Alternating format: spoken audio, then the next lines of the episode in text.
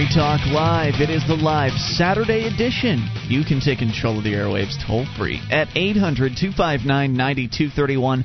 That's the SACL CAI toll free line for you, 1 800 259 9231. It is Ian here with you. And Mark. And you can join us online at freetalklive.com. All the features on the site totally free. So do enjoy those on us. That's freetalklive.com. To start things out tonight, we go to Asheville, North Carolina where, according to the Citizen Times, charges against an Asheville couple mark the first use of a 90 year old North Carolina law on desecration of the American flag since the Vietnam War era, state court officials said Tuesday. Now, before we get into this story, we've reported over the last few years on any pretty much any incidents of flag burning or yes. if, if there's a flag story in the news we talk about it on Free Talk. Right, we don't Live skip that because it it hardly ever happens. Um, so it's not like we've got one every week that we're reporting on. Um, it's newsworthy, so that's why we're doing it. It's something newsworthy, considering it it happens so rarely. And so far, up until this point, every single story we've reported on has been, you know, two 18 year old kids. I'm just paraphrasing those stories for you. This is basically what they all are two 18 year old kids in college or not, they've stolen somebody's flag, they've set it on fire. Mm-hmm. It never involved someone's own flag. On their own property. We have uh, read uh, a story where it was uh, the person's flag, but they were burning it on public property. Which, really? Uh, yeah, um, that was quite some time ago. And you know that's a really an arson issue more than anything. I mean, setting anything on fire on public property might be a problem. Right. Now, this story doesn't involve burning, and it also involves someone's own flag. So mm. it's completely different from any other story we've ever read. Uh, in addition, the two people in question here also happen to be Ron Paul supporters, which is kind of an interesting twist. Hmm. And I don't know if the article itself mentions that, but the picture that goes along with the article shows the two in their living room, and there's a Ron Paul for President sign in the bottom left corner of the photo. So here you go. Even then, police used the law only two times. Back to back U.S. Supreme Court decisions since then make it unconstitutional, civil rights experts said. Dick Ellis, the public information bureaucrat for the Administrative Office of the Court, says it hasn't been used in so long we don't even keep a statistic on it. A Buncombe County Sheriff's deputy acting on a complaint from a fellow National Guardsman issued the charge Wednesday at the Brevard Road home of Mark and Deborah Kuhn. An ensuing uh, scuffle with the deputy put the Coons in custody on charges of assault on a government employee, obstruction, and flag desecration, all mm. misdemeanors. They were released from jail Wednesday afternoon. The Coons said they were assaulted by the deputy. Deborah Coon told a 911 or 911 dispatcher that Scarborough has this is the deputy has broken into our home and is violating our rights.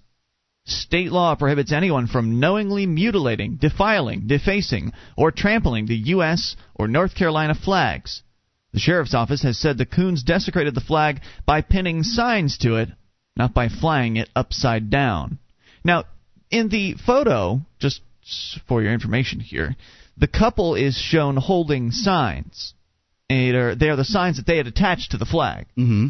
So this, I think these are pretty helpful little signs, considering when you're dealing with the flag, people tend to get a little uppity. People tend to get a little touchy about how you handle the flag.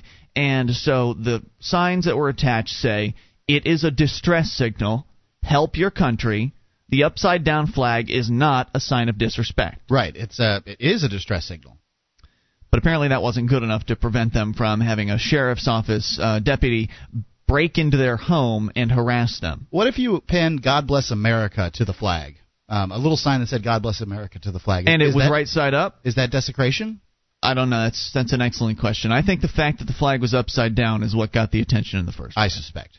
The sheriff's office will conduct an internal review to determine whether the deputy, Brian Scarborough, was in the right for personally taking action on the complaint. Sheriff Van Duncan said the usual procedure is to refer the complaint to the Asheville police. He uh, said the unfortunate situation is going to be a very emotional issue, but we are going to review it. The deputy appeared to have acted correctly after he arrived at the Coons home, said Duncan. If someone is issued a citation, then they must provide ID. The arrest came less than a week after Asheville police responded to a separate complaint about the Coons flag. No citations were issued and no report was filed. Ellis said the only other two flag desecration cases he could find mentioned in the state records took place back during the Vietnam War era, another time when tensions were high over America's involvement in a war. At least one of those charges was dropped. Now, we actually have yet to really find out what happened in this particular case, and we'll get to that here shortly. But um, as I understand it, it actually involves a military member snitching these people right, out. It was a National Guardman. Right. Said that in the uh, article. And so. It's kind of odd, isn't it? Weren't they uh, fighting for freedom over in Iraq? I thought that that's what the PR line is when it when it comes to the the whole Iraq conflict. That they're you know fighting for freedom over there. Apparently, they're not fighting for the freedom to display the flag in the way that you want to. Anyway, a spirited debate has been brewing since Officer Scarborough arrested the Coons on Wednesday following what was initially a flag desecration complaint but escal- uh, escalated into assault and obstruction charges. The Coons, who are hanging an upside down American flag with signs attached to their front porch, said they flew the flag to protest the state of the country. An upside down flag is recognized as a distress signal. The Coons said the signs pinned to the flag were to explain why they were displaying the flag upside down, along with a photo of President Bush with Out Now written on it. Sheriff's reports show Scarborough, who's 25, told the couple they were illegally displaying the flag and told Mark Coon he would be ticketed. When asked for identification, Coon allegedly refused, slammed the door on the deputy's hand, and broke a glass pane, which cut Scarborough's hand, according to the sheriff's office. Hmm. That's Hmm. the assault. You know, sometimes when it comes to um, stories involving the police, Now I wonder how his hand got there. Did he stick out his hand to prevent the door from being closed, or did it just happen to be there? I'm I'm guessing the, the I mean, former. was he gesturing while he talked and uh, the guy slammed the door on his hand, or was he holding out his hand to prevent the guy from slamming the door? I would guess the uh, prevention aspect. Yeah. That that seems to be the way these guys work. You know, they'll stick a foot in the door if they think it'll help them get into your house or whatever. Uh, Now, I'm wondering um, if you know if somebody slams the door on the the, the peace officer's hand, um, or, or you know slams the door in his face, and tells him to leave their property. Couldn't he just send the ticket to them? well, according to again the officer or the uh, the sheriff, you have to show ID when you're being cited. Why? Well, because they have silly rules, Mark, and you must follow them because you're their slave. I mean, I, I, it, is is an American citizen obligated, even by the Constitution, to show ID to an authority figure? I don't know about that. It doesn't. Um, it doesn't I don't seem think, like I, I've I read the Constitution backward and forward, and I don't. I don't see that anywhere. It seems kind of. If somebody doesn't want to show ID, I don't see any reason Right. why. Let the damn officer do some detective work and figure out whose house he's at so he can write the citation. Well, I mean, it should be pretty clear if there's a citation to be written for a uh, a, a flag being desecrated on a pole out in front of somebody's house. That's the house that needs the the citation, right? It Yeah. shouldn't be difficult to figure out who owns the house. Send them a ticket, right? You'd think. The, I mean, who's to say that this guy that answered the door is even the owner of the house? How, he how do may be he's the- not a house sitter? He may be a renter, um, Right. in which case, you know, he may have had a flagpole installed, and, and then it would be the renter's uh, problem to pay the, the fine. I don't know. I mean, it doesn't seems a little strange forcing somebody to uh, show ID. Well, get this. Now the uh, the the officer is saying that a glass pane broke, which cut his hand. Now the Coons are saying when they closed and locked the door, Scarborough intentionally broke the glass, unlocked the door, and entered their home to place the Coons under arrest. That sounds more likely to me. The sheriff's office said the Coons attacked Scarborough by hitting him, uh, hitting him in the neck and the face, and the Coons have denied that allegation. Well, when you have a home invader, I think it's absolutely appropriate to attack him if he's coming in and putting you in danger. This man was out of control. If he's breaking windows and unlocking doors, it, it, it's a little dangerous. Here's what I'm wondering: is exactly as a as a citizen, what's your obligation um, as far as a police officer coming in um, to your house? I mean, can the what can the police officer do without you reacting um, to them? Can can the officer beat you up and, and you're just supposed to take it? Just supposed to lay there like can a the pacifist. officer can your can the officer rape your wife in front of you and and uh, you know I just Apparently don't know. I, I want to know what can you do if an officer is out of control. And uh, the, the, again, the cops are saying that it looks like this officer was completely um, by the book. It looks like he's everything he did was okay. I want to know if you feel the same way at 800 259 9231. It's Free Talk Live. This is Free Talk Live. It is your show, the live Saturday edition. Toll free for you, 800 259 9231. Uh, you can dial in and bring up whatever you want or comment on the flag story we're talking about right now involving a North Carolina couple who was flying the flag upside down in, in a, as a symbol of distress and they were snitched out to the police by a military member who we'll talk a little bit more about here in a moment. But I want to hear from you as to whether or not you think it was appropriate uh, for the police to come after these people for flying the flag upside down. Uh, also, the police officer allegedly broke into their home and assaulted them uh, during the entire situation. We'll talk about that as well. 1 800 259 9231 is the SACL CAI toll free line, and it is Ian here with you. And Mark. You can join us online at freetalklive.com Com. All the features on our site are totally free, including the Shrine of Female Listeners. Dozens of ladies have sent us their validated photo to prove they listen to the show. See what I mean by heading over to shrine.freetalklive.com. That is shrine.freetalklive.com. The Republican Liberty Caucus welcomes new members in the pursuit of individual rights, limited government, and free enterprise principles, all within the GOP. Visit rlc.org and click Join Us today. We'll find liberty together. That's rlc.org. All right, so here is the uh, the rest of the story in regards to this North Carolina situation, where for the very first time, someone has actually been uh, some someone is getting in trouble for a flag crime that involves their own flag. I mean, at least for the first time in recent history. These people were flying the American flag out in front of their home with two signs attached to it. They were flying the flag upside down with two signs hanging beneath it, presumably, that explained what they were doing, which is, was a very smart move on their part. Because whenever you do something involving the American flag that doesn't that that isn't just flying it as you normally would, people start to get upset.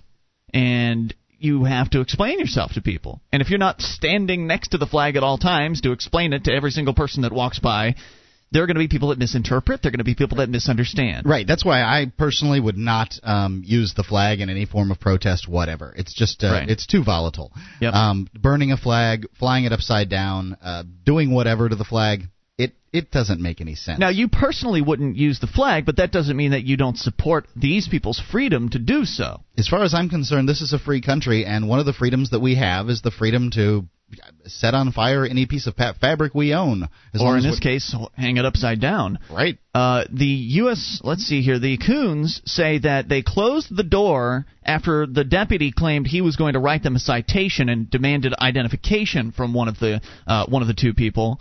He then closed the door, and after that, the sheriff's deputy, according to the Coons, busted through the glass next to the door. You know, a lot of people have that sort of panel of glass next to their front door. He busted through one of the, the glass panels, reached in, unlocked the door, then came inside the house, where Coons then attacked. Uh, excuse me, Coons is the uh, the name of the couple. Scarborough is the the officer. The sheriff's office then claims that the that uh, the couple attacked Officer Scarborough by hitting him in the neck and the face, which it seems to me that they'd be justified in doing even if they did it because you have an, a home invader at that point. Uh, but the Coons have denied that allegation. A U.S. Supreme Court decision in eight, 1989 and 1990, which protected flag desecration as a form of expressive conduct under the First Amendment, raised questions as to the legality of the North Carolina law. The ACLU from North Carolina says. We believe it's unconstitutional across the board. This was clearly expressive conduct, and I think it makes it an even more egregious violation because this was clearly expressive conduct. The spokesbureaucrat for the Attorney General said, as far as she knows, the Attorney General's office hasn't been asked to render a legal opinion on the state's flag desecration law law. Constitutional or not, a flag desecration law is on the books in North Carolina, which is one of the reasons Mark Radford said he decided to alert authorities about the Coons flag. Radford, the snitch in this case, is a staff sergeant in the National Guard's Asheville based military police battalion. He served in the military for 14 years. He said he first noticed the Coons flag in the middle of July while driving to and from the National Guard unit headquarters. He said he is not friends with Officer Scarborough, but knows him as a soldier, and from seeing him on patrol near the unit headquarters. Uh, quote, I'm all about free speech, and to have all this stuff in his yard, that would be fine. Nobody really cares. But when you take the American flag, to do that, it's illegal. But personally, it was disrespectful. I was like, man, too many people have served under that flag. I'm going to have to pick up the phone and snitch these folks out to the sheriff's department. All right, I added that last part, but that's what he did. He was he was he felt as though uh, that this was disrespectful, and apparently being disrespectful, at least that's you know that was his interpretation. Being disrespectful in North Carolina is against the law, which that seems a little I don't know wrong in a supposedly free country. I should be able to disrespect anybody I want to because disrespecting doesn't involve bringing harm to someone. It doesn't involve desecrating someone else's property. It doesn't involve, uh, you know, breaking things. It doesn't involve harming somebody else physically. It's rude to disrespect somebody else. But you don't have a right, or you shouldn't have a right in America, to be free from offense. In fact, that's the purpose behind the First Amendment is to protect offensive speech. It really is. Um, you know, when it, when you think about First Amendment, it when you t- when you're talking about football or baseball or um, you know all kinds of different things, the weather, Lindsay Lohan, those things don't need to be protected. Mm. We, we're free to talk about those all we want. What needs to be protected is really offensive speech. That's what the First Amendment's there for. Right, but apparently these uh, National Guardsmen who have supposedly sworn an oath to uphold and protect the Constitution, maybe maybe they haven't actually read it. In fact, we, we've talked to military guys that have told us straight out that they don't teach the Constitution in basic training. So they swear an oath to uphold the Constitution, but how many of them have actually read the Constitution? How many of them have read the Bill of Rights? Radford said the flag raised the ire of several soldiers in his unit. He said he told the deputy about the flag on Monday. Whether a law is seldom enforced doesn't matter, he said. Quote, the law is the law, and we don't and if we don't follow the rule of laws of society, where does it go from here? Well, the law sucks, and laws that are bad shouldn't be followed. Officer Radford or Sir Radford or whatever the heck your name is. See, that that's another thing is if we don't when we have so many laws, some laws are bound to be bad. It just has statistically it has to happen. Some Right. laws have to be bad. What do you think these people are infallible that pass these laws? Now, you know, I mean, in Germany they had laws about gassing Jews. We we had laws about Indians. We had laws about black people riding in the backs of buses Mm-hmm. and um, having to sit in certain sections in restaurants. We've had all kinds of bad laws in this country. Well, how According to this jerk, you should have do you- followed every single one of them. How do you handle? How does a good, a patriotic American handle a bad law? You protest it. Yeah, and you by breaking it. it. Like Gandhi did. Let's go to the phones and talk to Ken in Washington, listening on KBBO KUSA. Hello, Ken. Yes. Uh, I wanted to make some comments about uh, what you were talking about with the flag burning. Yes, sir. Yes, sir. the National Guard. Go ahead. Well, uh, first of all, I am in the National Guard, and to sit there and badmouth the National Guard and the people for reporting it to the to the uh, Yeah, just like a snitch snitch squad would. Oh no, snitch squad. So, uh, no, reporting it just like any good citizen would report any crime going out there. Oh, that's a crime. Please give me a break. People f- flying the flag upside down. What laws you're going to obey and what laws you're not going to obey. Oh, you don't do that yourself, Ken? Hang on, we'll bring you back. If you'll hang, well, if you'll hang, we'll bring you back. Give you a little more time, okay? Eight hundred two five nine ninety two thirty one. He's going to defend the law. You should obey every single law. If you're not obeying every single law, you're a bad American. Oh yeah? Let's find out about that. This is Free Talk Live. You take control and bring up anything. Would you like to help others find Free Talk Live? You can help us advertise, market, and promote the show at amp.freetalklive.com. Consider becoming a Free Talk Live amplifier now for $3 a month and get some cool bonuses at amp.freetalklive.com. This is Free Talk Live. You can take control of the airwaves. The toll free number for you is 800 259 9231.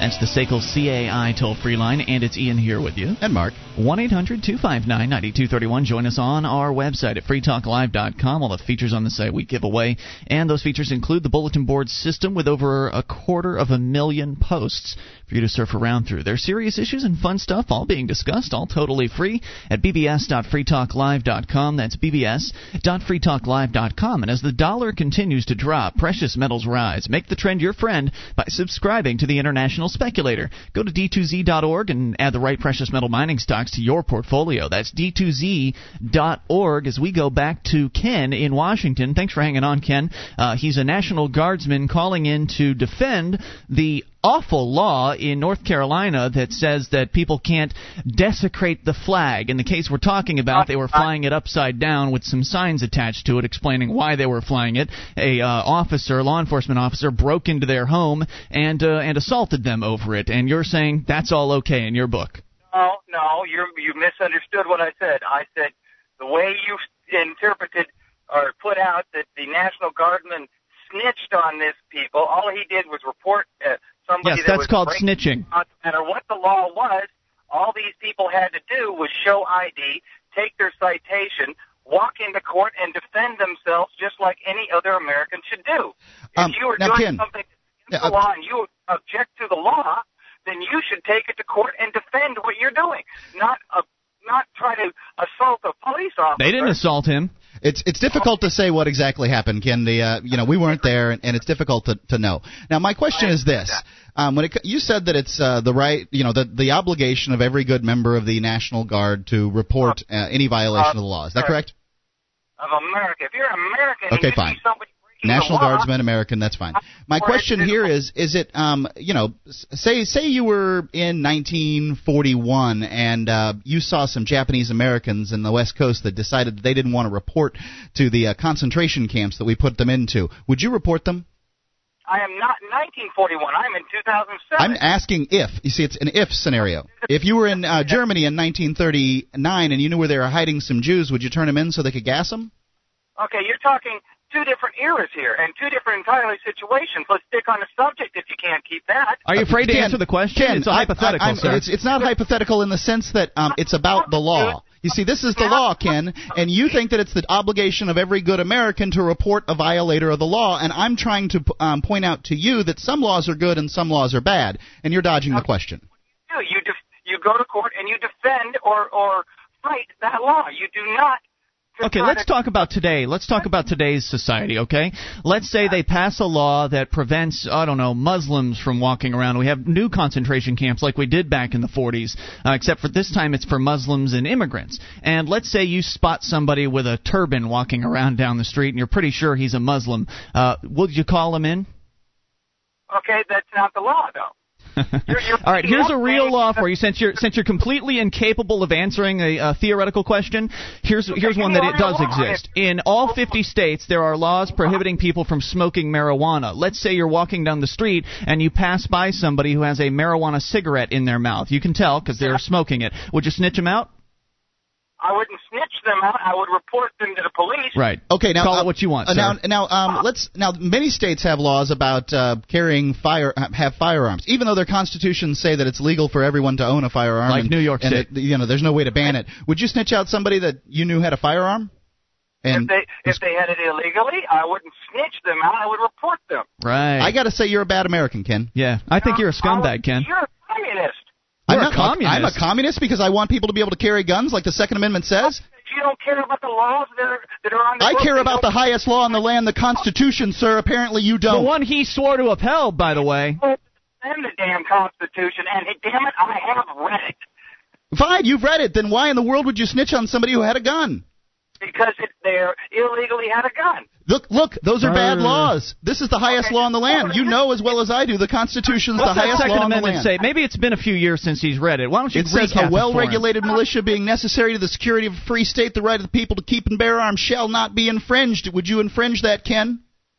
I would not infringe it, but I would enforce the law to prevent. See, he you make wouldn't me sick, it. sir. He wouldn't you infringe make it. me sick. He'd snitch on the person, and then the cops would come and infringe it for him. Felons out there carrying guns at will. What? Uh, hold on. A, a, a, fel- a, a convicted felon? Is that what you're saying? Yes. I'm a convicted felon. Do you think I shouldn't be able to pre- protect my wife from a, a an intruder? I, I don't think you should have a gun. Uh, How am I going to protect myself if the guy has a gun? There, there are many other ways to protect yourself than not having a gun. You should But- call the cops, Mark, like any good citizen. That way the cops can come clean up my corpse after it's all over, right? Thanks for nothing, Ken. You're worthless. Thanks for the call. 800-259-9231. These are the people that are that, that they believe they're defending freedom. He's not defending freedom, and he doesn't even think it in his own mind. If he sees you doing something that that he thinks is against the law, he'll snitch you out, or in his terms, report you. See, this to is the what I don't get is how you can say that the highest law of the land, the Constitution of the United States, so, uh, some government, some state government or, or a national government passes some law against owning or bearing a firearm, and then the Constitution clearly trumps that. I mean, I Mm-hmm. don't care. I don't care what the Supreme Court justices say. This thing was written so that Americans can understand it. But Mark, what about people walking around with guns? Well, then uh, be polite to them what to he them. said? Be polite to them. Well, get, here's a here's a news flash for you. Here in New Hampshire, where we do the show from, and in a handful of other states, I think Texas is one. Uh, you can actually walk around with a gun on your hip without having a license for it. Mhm. It's called Vermont, open. Vermont, that's true too. It's called open carry. yeah, You And can people- do it in Alaska. People walk around, do walk around here in New Hampshire with guns on their hips. It is And- not the old west. I have never seen anyone shot in the street at 20 paces. well, the Wild West wasn't even that wild anyway. No, it's. Hollywood. Yeah. So, wow, man, how sad is this, right? I mean, this guy is allegedly a member of the National Guard. He's allegedly sworn an oath to uphold the Constitution, yet as soon as a law is passed that seems to counterindicate what the Constitution says, he's more than happy to be part of the snitch squad and turn in people. This, you know, this is it dovetails ju- with I- what we were talking about earlier this week. Remember the story from after uh, I Hurricane do agree. Katrina? I do. Hold on, before you go on to that, um, I do sort of agree with him that uh, probably the best way to handle it if you're going to protest a law like that is to take it to court and fight it. Um, that that's the way that you're going to, you know, that's the way likely you're going to uh, see the best results. I Some can people may not agree with me though. I can imagine that this uh, cop in this case was being a little belligerent and rude to these people. If he so- broke their window, it seems that way. Yeah, let's uh, let's continue with the phone calls though, and talk to Jason in Florida, listening on WFTL. Hello, Jason. You're on Free Talk Live. How are you doing, sir? Hey, what's on Yes, your sir. mind? N- uh, Well, uh, first, I just want to say I agree with you that there should be no law uh, against flag burning, desecration, anything like that.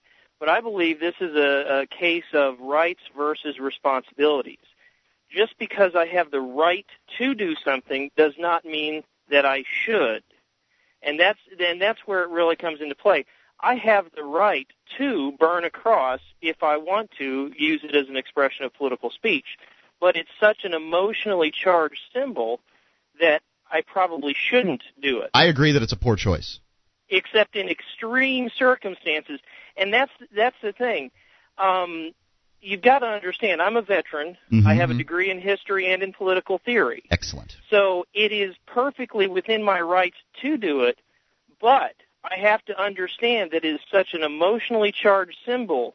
There are people right now in a time of war who may not understand the nuances of what I'm trying to say, that it is a, a blunt instrument. It is a club over which I've hit people It's over an the anvil. visually. Clearly. It's that- huge. I totally agree. Now, my question as a veteran, um, Mhm. would you report a Japanese American who uh, didn't want to go to uh, the concentration camps in 1941, or um, you know, a Jewish American who didn't, or excuse me, a, a Jewish, a German Jew who didn't want to go to the gas chambers in No, 1938? cer- certainly, certainly not. And that's Ah, Thank that's goodness. again where responsibility comes into play. Right. The Everybody- responsibility of Americans, absolutely, to Right. to to um, you know, enforce morality over bad laws. I, I think you're a good American, sir, and I, I really appreciate that you had the courage to answer that question, unlike the other member of the military that was just on the phone. just to just it just goes to show that there are lots of different types of Right. members of the military, and they have lots of different opinions. They're just the- Americans, th- just like us. Thank you for the call, Jason. We appreciate hearing from you. I agree with the I agree with the guy. It's not the most effective form of No, protest. absolutely. But they should be free to make the mistake of that that ineffective form of protest. I, you know, they could pierce their nose. As far as I'm concerned, it's a mistake, but whatever. 800 259 9231. This is Free Talk Live. This is Free Talk Live. It's your show, the Saturday edition. We're live. It's Ian here with you. And Mark. The toll free number is 800 259 9231. The SACL CAI toll free line, 1 800 259 9231. Join us online at freetalklive.com. All the features on the site are totally free, so enjoy those on us. And if you like the show and you want to help support Free Talk Live, then go shopping with us at amazon.freetalklive.com. Amazon.com. There are 41 categories to shop in. You know Amazon, they're the world's largest internet retailer. All kinds of products, great super saver shipping deals, and uh, you're going to love it uh, because you when you uh, order through amazon.freetalklive.com not only are going to get the products you want at a great price but a percentage of your sale on anything you buy whether it's a new item or a used item or anything will get a percentage of your sale so it's a great way to get your shopping done and help Free Talk Live out all at the same time. Go to dot freetalklive dot Amazon.freetalklive.com. We're talking about a story out of North Carolina. A North Carolina couple was flying the American flag upside down at their house. Uh, they had attached two signs to the flag to help explain why they were flying the flag in that way. The signs read, It is a distress signal. Help your country. The upside down flag is not a sign of disrespect. So they were trying to make it pretty clear uh, what they were doing. That, of course, didn't stop some some busybody uh, busybody National Guardsmen from calling in the flag as a violation of the law to the North Carolina police, one of the police departments in the area. The officer then responded and attempted to write a citation for almost a 100 year old law that is virtually never enforced and has been ruled unconstitutional, yet still remained on the books. Oh, well, in their defense, um, it's almost never enforced, probably because they almost never have a flag desecration. I mean, it's it's rare that right. we see one at but all. But the fact is, the the law is unconstitutional, and it's been ruled that, but it was never removed from the books, and mm-hmm. they're still using it. Um, and so he tried writing the folks a citation. They didn't want to give him their name. They closed the door. He then broke into the home and allegedly assaulted the couple. And uh, let's continue with the phone calls here. Let's go to Puke in New Hampshire on the amplifier line. Hello, Puke. Good evening, guys. Hey, Puke, as a former member of the armed forces uh, in the, the Army, how do you feel about all this? Uh, I think it's pretty ridiculous. Um, I was deployed three times in my six and a half year uh, little stint in the Army, and each time I had all of my buddies sign an American flag and flew it over the uh, the base as kind of a souvenir. And Isn't that desecration, signing I an American flag? I guess it would be. Somebody you know, can, can I be arrested it. for that? And and a couple of guys when I was doing it would say, you know, this is we're not supposed to do this or whatever, just kind of joking around. And I I would tell them, well, this flag symbolizes the exact thing that I'm doing, which is freedom of speech. You know, and if you don't like it, then what's the point of having a flag that's supposed to stand for freedom? Mm. It's it's completely um, hypocritical to say such things. How do you feel about the guy that called in from the National Guard earlier who uh, said that he had no objection to snitching on people, though he didn't like that word. He preferred the term reporting. Uh, yeah. Snitching on people for breaking any law in this country. Yeah, um, it means exactly the same thing. And uh, my my opinion of that fellow from his short call was that he was probably a uh, the type of soldier. You know, he, he depending on his rank. I've met these guys a lot in the army, and they would they would be the kind of sergeants that would walk around and just nitpick all these uh, stupid little rules that the army has. Like if you were walking and talking on a cell phone at the same time, you know, it's no big deal. It's just like something that they would love to go out of their way and just um, complain to a, a, a private or something about. And, and they're the they're the kind of guys that nobody likes. Hmm. And and you know, clearly he doesn't understand the whole concept of being in the military and serving for freedom and all that jazz. Apparently not. It's just pretty sad. What? And, uh, uh, go ahead. Oh, I was just going to say, um, if you're going to protest using a flag and you don't want to get uh, uh, arrested or whatever, I, I suggest that you try maybe uh, taking out one of the stars. So it only has 49 stars, and then there you go. It's not an American flag anymore. That's It an interesting like approach. What would you say, Puke, of the uh, the people that you met in the military? How many of them were like that guy that you were talking about? How many of them were the nitpicky, uh, intrusive, busybody types versus the people that are just kind of cool? What what would you say Well- percentage wise? Um, it usually depended on the higher the rank. Usually, it meant that they were more nitpicky and they would they would uh, you know bitch and complain about all these little rules. Hmm. But but most of the guys that were just you know the low-ranking sergeants and privates, you know, if it wasn't any big rule, we, you know, we didn't care. We were just you know we we understood that uh, you know some things aren't that big a deal, and and you know if you're a snitch, you're a snitch no matter where you're at, and nobody's going to like you if you're that type of person. But unfortunately, in the military, the uh, the type of person that gains rank and stays in the military for a long time and and becomes your leader, so called, is usually the kind of person that nobody likes, and they Mm. can't get a real job, and they enjoy having all that power over you. Yep, that's that's a, typical description of a uh, administrative bureaucrat, whether they're in the military or they're you know in the post office. Thanks for the call, Puke. We appreciate well, hearing from you. Eight hundred two five nine ninety two thirty the uh, ninety two thirty one. The more invasive, the more annoying, the more bureaucratic. Uh, those are the ones that advance. Those are the ones that want to make it into a career. They love to control people. They love to control others. That's their job, and they relish it. 800 259 9231, and I think they're the true enemies of American freedom.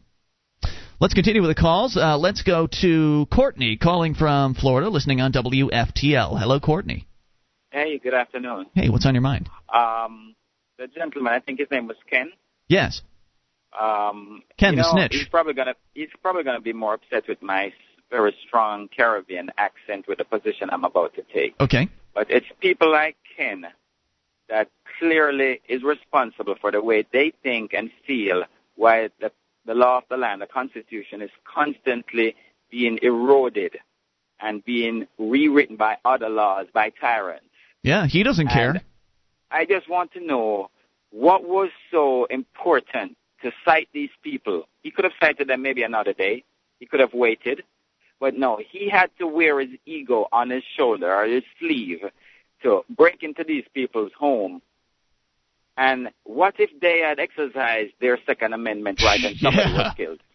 They'd, They'd be in big deep trouble. S if they didn't if they had done that. Can you imagine how you would feel if that happened? You would you would immediately know you were dealing with a rogue officer and anything could happen. This man is breaking into your home and who knows what he's going to do next. Right, That's I got to be scary. He seems out of control if Yes. he's breaking a window pane to me. Just to cite somebody? yeah. That's ridiculous. I mean, he's probably one of those flashlight cops that is just so eager to, to put another stripe on his resume. Probably Thanks for can- taking my call. Thanks, Thank Courtney. you. Great one. Appreciate hearing from you. Let's go to Chris, listening on WFTL in Florida. Hello, Chris. You're on Free Talk Live. Hello, how are you? Great. What's Yes, on sir. your mind, sir? Great show. Uh, uh, great, great show. Thank you. Uh, um, you are a challenging host. I'm glad the. Uh, I will call. I spent five years in the Army in the Vietnam era, Mm. airborne ranger. I was a captain and had a command. You sound way too young for that, but go ahead. That National Guard weenie that called in, they we would call those people REMs. What's that mean? They were rear echelon. Oh, no. You can fill in the. You can fill in the blank. Yeah. And those are the same people, regrettably. Flash forward, I've been an attorney for a while, and cops lie. Oh yeah. Sad. When I went to law school, we had seven of my classmates were former police officers. These were predominantly Christian-oriented men and one female. And the reason they left law enforcement was because some of their fellow police officers would lie. Yep. They would fabricate reports. Things wouldn't go according to plan. Things would get out of control, and they would lie. Not only that, Chris, up- but they, they but- would write up their little report. They knew what they needed to do to get their job done. Yep. And when the cop gets on the stand versus, uh, you know, these poor people who uh, stormtrooper came kicking down their door, uh, the prior caller was exactly right. You don't need to have a Ruby Ridge. These people aren't armed. They're exercising their freedom of speech. Right. He could come back another day. Sure, and like Mark said, he could have written a citation and put it in the mail if he wanted to. He could have called his supervisor. I'm sure his supervisor would not have authorized breaking a, a window and sticking his hand in and unlocking the door. But I want to track back to something you said about how cops lie, and you know, also the point is, not only do they lie, but the uh, the more corrupt police officers tend to advance in the ranks, and so when a cop is caught with his pants down or caught in a lie, what they typically do, as they're doing in this case, is they say, "Well, we'll investigate the situation." Then they give the cop an administrative leave, which is basically a paid vacation, uh, as they investigate, and then the investigation usually concludes with a report that says, "Oh, the officer acted within his responsibilities and his duties, and he didn't do anything wrong." Usually, what you'll see is the thin blue line closes its ranks. They protect each other, they protect their own, and it's very, very rare that any cops will actually get in trouble for doing th- things like this. Well, it's called in the business. I learned this from some of my former police officers that have now become attorneys. It's called contempt of cop. Hmm. What, what is what, what does that mean? Contempt of cop. Saying anything Well, against a police officer. If someone becomes belligerent or uncooperative, that's known in the cop business of the rogue officers, contempt of cop. Now, if you want to, a surefire way for good evidence, especially with the dashboard cam now, what a police officer will do is grab his badge, his shield, and pull on it and rip his shirt. Because when Can you explain that? I'm going to hold you. If you can hang on, I want you to hang through the news. Explain that a little bit better because we're short on time. Hour two's coming up. This is Free Talk Live. Our archives, website, and podcast will continue to stay free, but if you think other people deserve to hear this show, consider becoming a Free Talk Live amplifier for just $3 a month at amp.freetalklive.com. Help free some minds. Visit amp.freetalklive.com.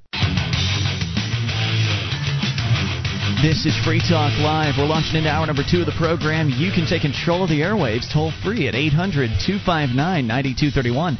That's the SACL CAI toll free line for you. It is the live Saturday edition, and it's Ian here with you. And Mark. 1 800 259 9231. Join us online at freetalklive.com. The features on the site, we give them away, so enjoy those on us. Let's roll right back into the calls. We uh, we hung on Chris, and Chris, he, he uh, did wait, and Chris, really appreciate you waiting through the news break there. Are you still there?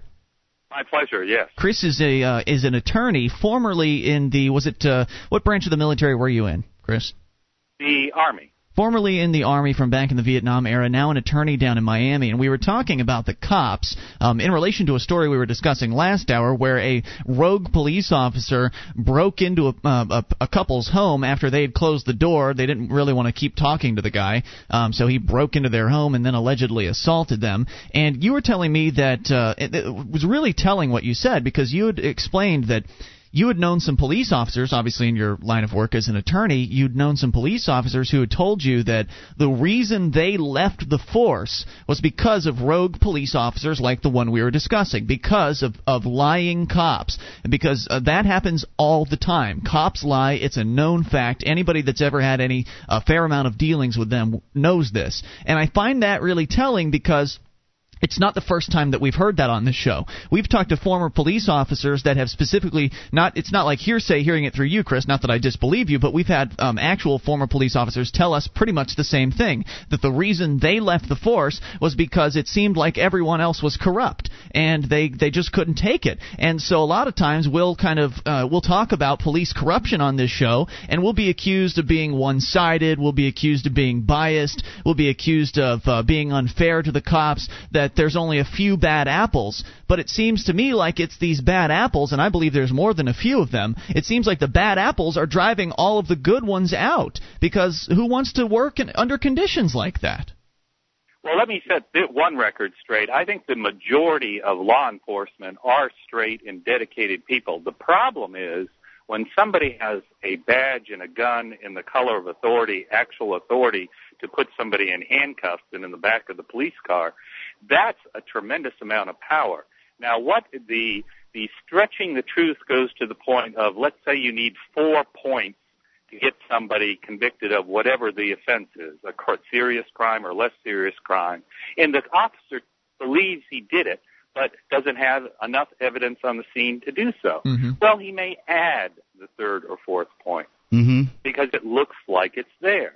And a real telltale sign of a good police force that this is from several police officers, they have what's called field notes.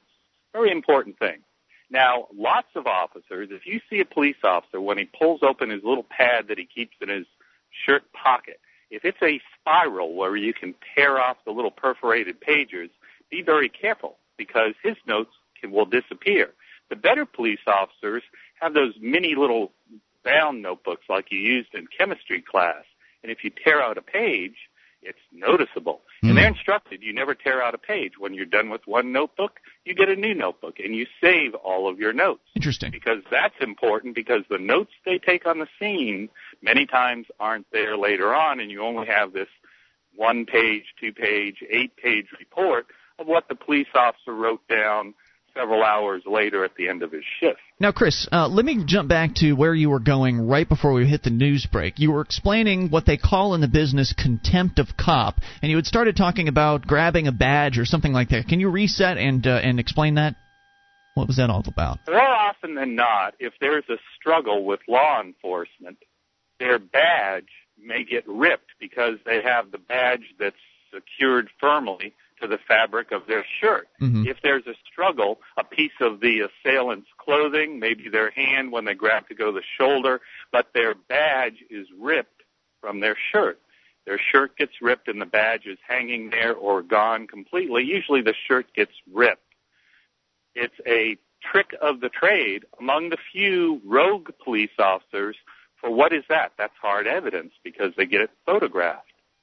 And they will rip their badge from their shirt, get it photographed, and that's part of the struggle. So that's proof for the officer that he was attacked by the person when in fact that may not the only necessarily way be to the case. rebut that is to make the allegation that the law enforcement officer intentionally did that, and then he's guilty of serious crime. Right, Yeah. but then it's your word against his. Right, and just about every time that it's uh, your word against the police officers, it's the police officers.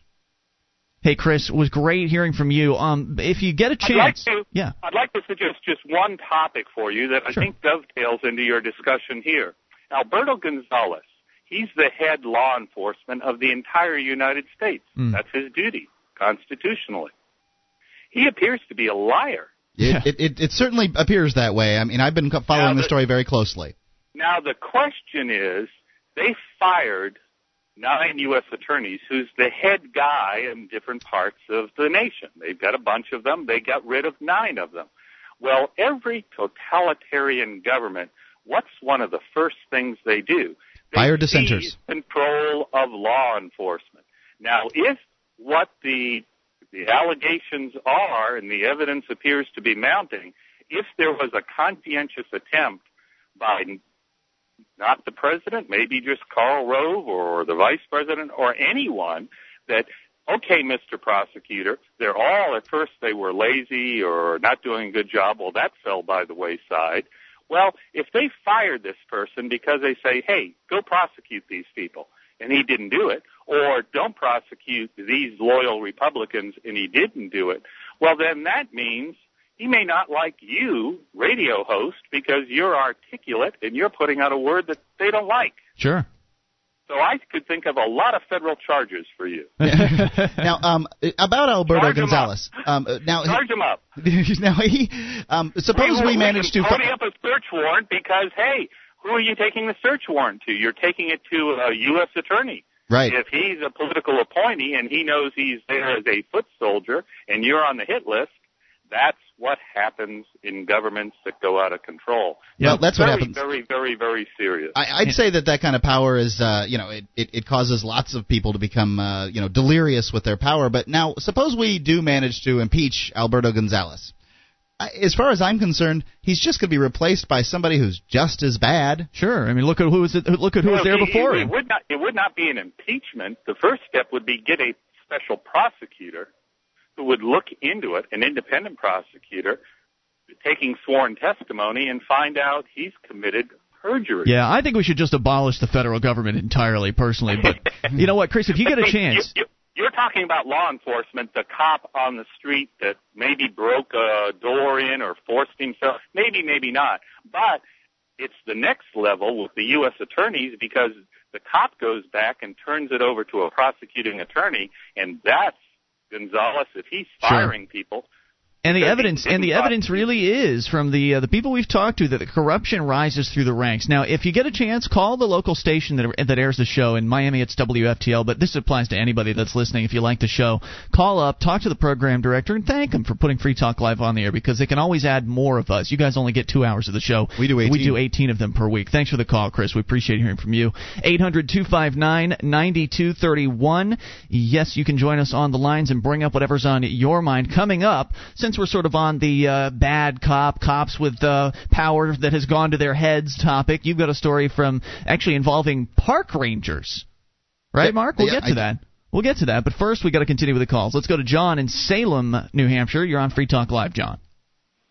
Hi, guys. Hey, what's on your mind, sir? Hey, uh, this little snitch Ken that called in a bit earlier. Uh, the, the first thing that came to mind, he appears to realize that this law is unconstitutional. He's sworn to uphold the Constitution, and he's wanting to rat out the other guy that's that's got a protected right. That Oh no, John, he's not going to rat them out. He's just going to report re- them. report. It- it- well, if he wants to file reports, I'm curious how quickly he would report a cop that tore at his shirt or one of his National Guardsmen doing something wrong, or a judge, or some other authority figure, which he probably just bows to, Mm. I bet he wouldn't be so quick because he was all concerned that well, it's, if it's the law, it's the law, it's the law. Well, how about the law he's sworn to uphold? Yeah. And how about how quickly would he turn in any of these other people? You know, he sounded so much. and have the He, he wouldn't answer the questions on what happened, what he would do in in, in the case of uh, Japanese Americans or um, German Jews or anything like that. He's but he sounded so much like the kind of guys that we were just stop following orders. Yep, Right, exactly. Why would he? Why would? Why would it be that he wouldn't answer? Probably because he's quite embarrassed by what his answer would be. He's a And he- coward. and he ought to be aba- embarrassed and ashamed. Absolutely, John. Thanks for the call. More on the way. You take control. It's Free Talk Live. This is Free Talk Live. It is the live Saturday edition of the program. The toll free number is 800 259 9231. That's the SACL CAI toll free line for you. You can bring up anything. 1 800 259 9231. It is Ian here with you. And Mark. And you can join us online at freetalklive.com. The features on the site, we give them away. Archives included. An entire year's worth of the show. Front page of the website for your downloading convenience. Go and get them and enjoy it on us for free at freetalklive.com. If you uh, make the decisions for your company as far as collections go, I wanted to tell you about uh, SACL CAI. Uh, they're good folks. They support the show, and if you, I don't know, work for a bank or a medical facility and you do the collections, think about SACL CAI. They do collections in a completely different way than um, normal collections companies do. They're they're very nice and they have state of the art equipment. They don't uh, they aren't mean to your customers and that's important. So give them a call at 1 800 544 6359. That's 1 800 544 6359. SACL CAI. You take control of the airwaves, bring up what you want. Let's go to the phones and talk to Rodney in Texas. You're on Free Talk Live, Rodney. Hello. Hey, good evening, guys. Hey, what's on your Uh, mind, sir?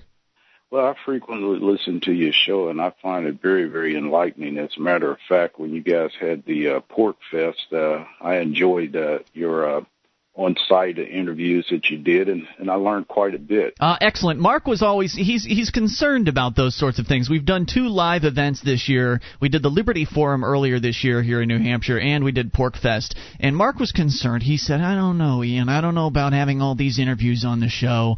And I said, "Don't worry about it. People want to know what it's like to be at PorcFest. They want to know if they're not if they're not sitting there with us, what we're experiencing." And I'm glad you enjoyed that. Thank you for that. I really did, and I hope that Mark does, and uh, that that he continues to do that. Uh, I had several of my uh, good friends there at that fest, and they enjoyed it immensely. We're Um, talking, by the way, about the Free State Project's Porcupine Freedom Festival. It happened last month, and uh, you can learn more about that at freestateproject.org. We'll talk more about uh, the Free State Project here in a little while. But go ahead, sir.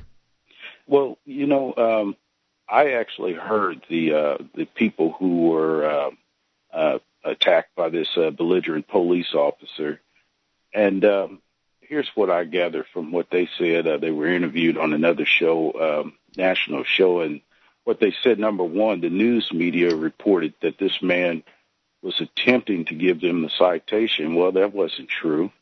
There was no citation. Secondly, there were three independent witnesses who seen this police officer after these people said, uh, look, we don't want to talk with you about this issue of the flag. They closed their door, and this guy deliberately took his fist and smashed it through the window and claimed that they slammed the door on his hand. Mm. And there were three independent witnesses there, uh, their neighbors, who seen this uh, this guy do, do this.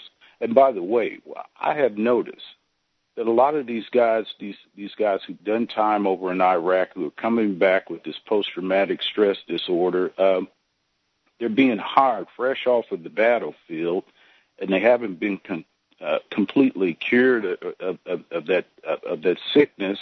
They go right into uh, being a police officer, and when they get into situations where they're confronted with uh, w- with a citizen, you know, uh, they snap. It's like they have a flashback, and I'm starting to become a little bit worried about uh, about uh, whether or not this should be something that's allowed to let a police off, uh, let a soldier right, fresh off the battlefield, uh, you know, uh, put a badge and a gun on. And I don't have anything against our soldiers. I want to make that clear. Mm-hmm. But if they've been in the heat of battle, and we've heard a lot of stories about some of these soldiers, some of the, the terrible, the horrific things that they've been through and experiences, uh, uh, I just don't think that it's a good idea to allow these guys to uh, put a ba- put a badge and a gun on, Yeah. knowing that they could snap from a flashback. I or- share your I share your concerns. Unfortunately, the reality is that uh, the former military members are a huge recruiting pool for the police departments of America. They, this is typical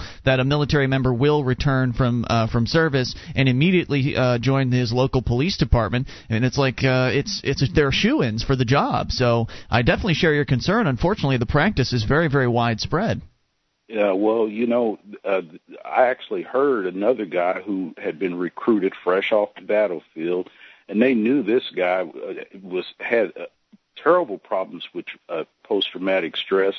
I mean, if a car backfired, this guy uh, uh, would leap under uh, whatever cover was nearby and, and, and hide, duck for cover. Wow. And yet they hired this guy as a police officer, and thank God he had enough sense that he actually quit but but he reported that there, just like what you just said, there are a lot of police officers who still have these these these soldiers who have these problems being hired, and I'm wondering if this is actually, uh, you know, uh, something that's uh, uh, being done uh, intentionally because Yes, I think you're right guys- because we're seeing a militarization of the police force. And thank you for the call, Rodney. I really appreciate hearing from you. That's what we've seen over the years with the SWAT teams and their, you know, their battle armor and the shields and the MP5s and the, you know, the sniper rifles. You're seeing a militarization and armored personnel carriers and tanks. I mean, they have these in your local police departments now. Uh, we read a story about a a little uh, county of a few a few thousand people that had its own armored personnel carrier. Uh, there, there's been this militarization of the police, and I think that's a bad thing. I think what we used to have in this country are what were called peace officers, whose main job, you know, the Andy Griffith types, right? Whose main job it was to, if there was a belligerent drunk down at the town bar, to show up and get the guy off the premises. Not necessarily put him in jail and ruin his life, but to just simply de escalate the situation. To keep the peace, so to speak. Right. But now we have these law enforcement officers that are becoming more and more militarized. So inevitably, you're, you're seeing all these military members being recruited directly into the force. They're already used to the military sort of mentality and mindset, and uh, they plug right into this new mil- militaristic uh, police department. And uh, really, the only thing that separates the police from the military in this country these days is the uniform they wear. There are very, very few differences as far as uh, as far as the behavior is concerned. you know, I, I share the uh, caller's concern when you think about taking military members directly from Iraq and putting them on the, our streets um, as police officers. It, doesn't it seem likely they'll be treating our citizens like they would anybody in a combat zone? Sure, you don't show ID, you're uh, immediately suspect. If you drive through a checkpoint, you're you're an immediate criminal. And the fact that we even have checkpoints in this country is kind of scary to me in the in the beginning. But it, again, it points back to this sort of militarization of the police. This isn't something that Andy Griffith would have done. There would never have been Right. checkpoints. De- de-escalation, um, de-escalation doesn't seem to be um, It's not a what- priority. Not, not the stories that we read. Um, you know, maybe that's what's happening nine times out of ten in um, you know police situations. I don't know. The stories I read in the news, and the news is about zebras, not about horses, as you know, is about police escalating situations. Right. They come in and they escalate the situation as opposed to de-escalating. Like this guy breaking into these people's homes. That's what I would like to see. I would like to see police officers de-escalating situations. I would too. I'd like to see it. Uh, I'd like to see a situation in this country where the police actually earn some respect that they actually deserved. Because right now, what they have is fear. People are afraid of the police. People, you know, that might have a joint in their ashtray or something like that. They're afraid of the police because the police are out there enforcing bad laws and they they don't have any qualms about it. They shrug their shoulders at it. They brush it off as though it's no big deal. The, but the fact is, because they're out there enforcing all of these bad laws on people, like marijuana laws or prostitution or gambling, which I've got a story about here in a little bit, but the fact is, them enforcing these laws just makes it so Americans, run of the mill, regular folk that are productive day in and day out, hate the cops. They're scared of the cops. They're afraid of the police. I don't think it should be that way. What do you think? 800 259 9231. This is Free Talk Live. With your help, we can spread the message of liberty around the world. Consider becoming a Free Talk Live amplifier for just $3 a month now at amp.freetalklive.com. If you can't afford it, keep enjoying us for free. If you can spare the three, visit amp.freetalklive.com.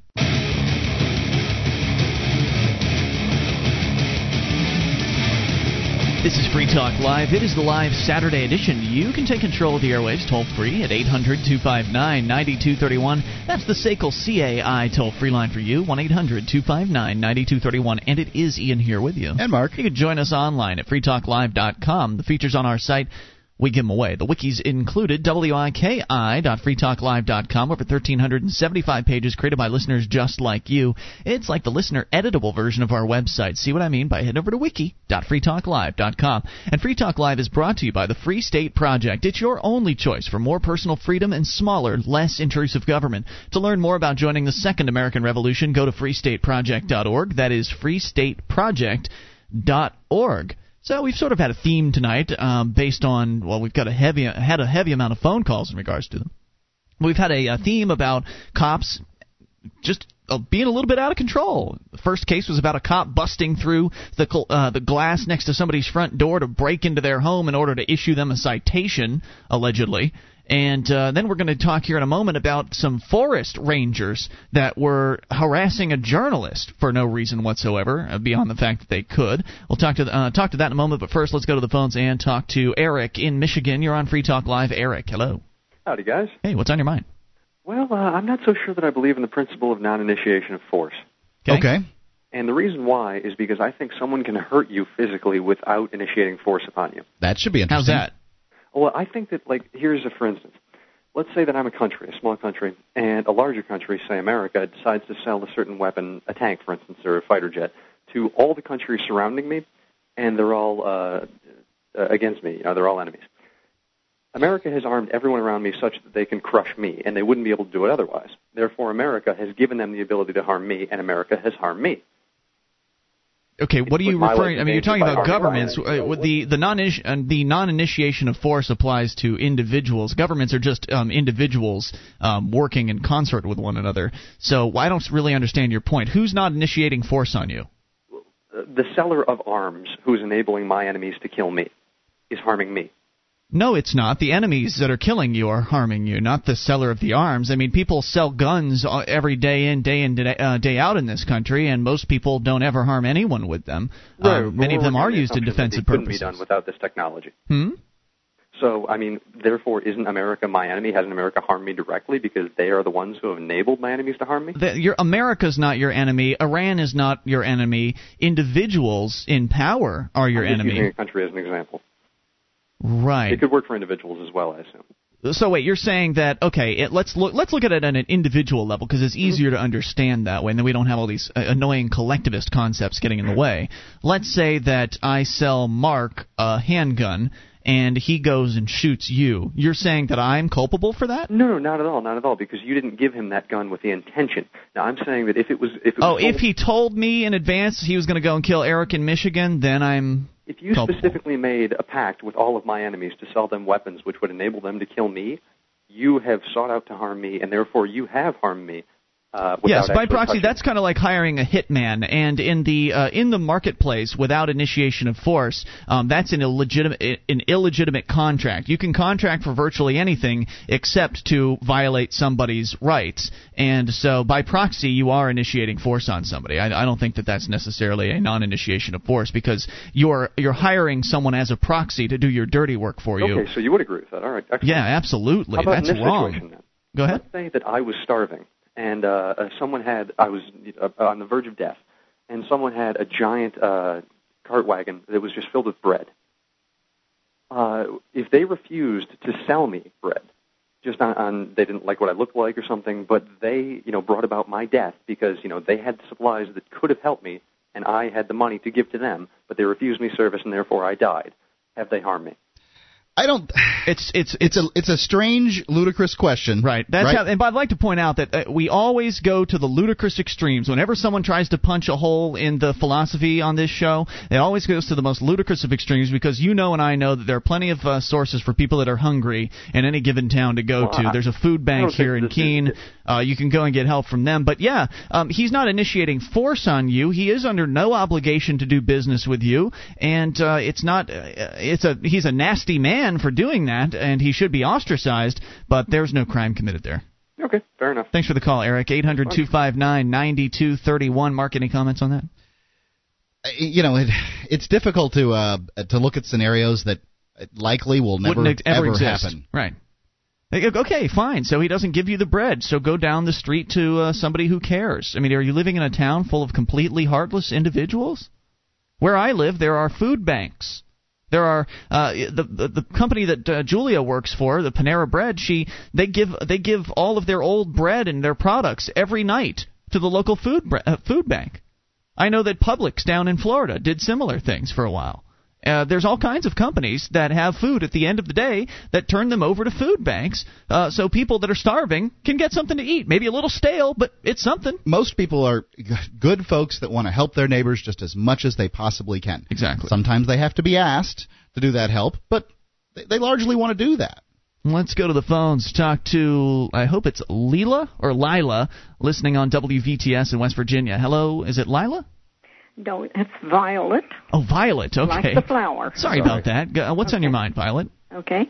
Well, um, I wanted to relay a little something that happened back in about 1952 or 53, and uh, um, the- two couples, and I was one of them, and uh, we uh, were young marrieds, and we we went to uh, Atlantic City for a on a, a convention, and. Um, on the return trip, we came by Washington D.C.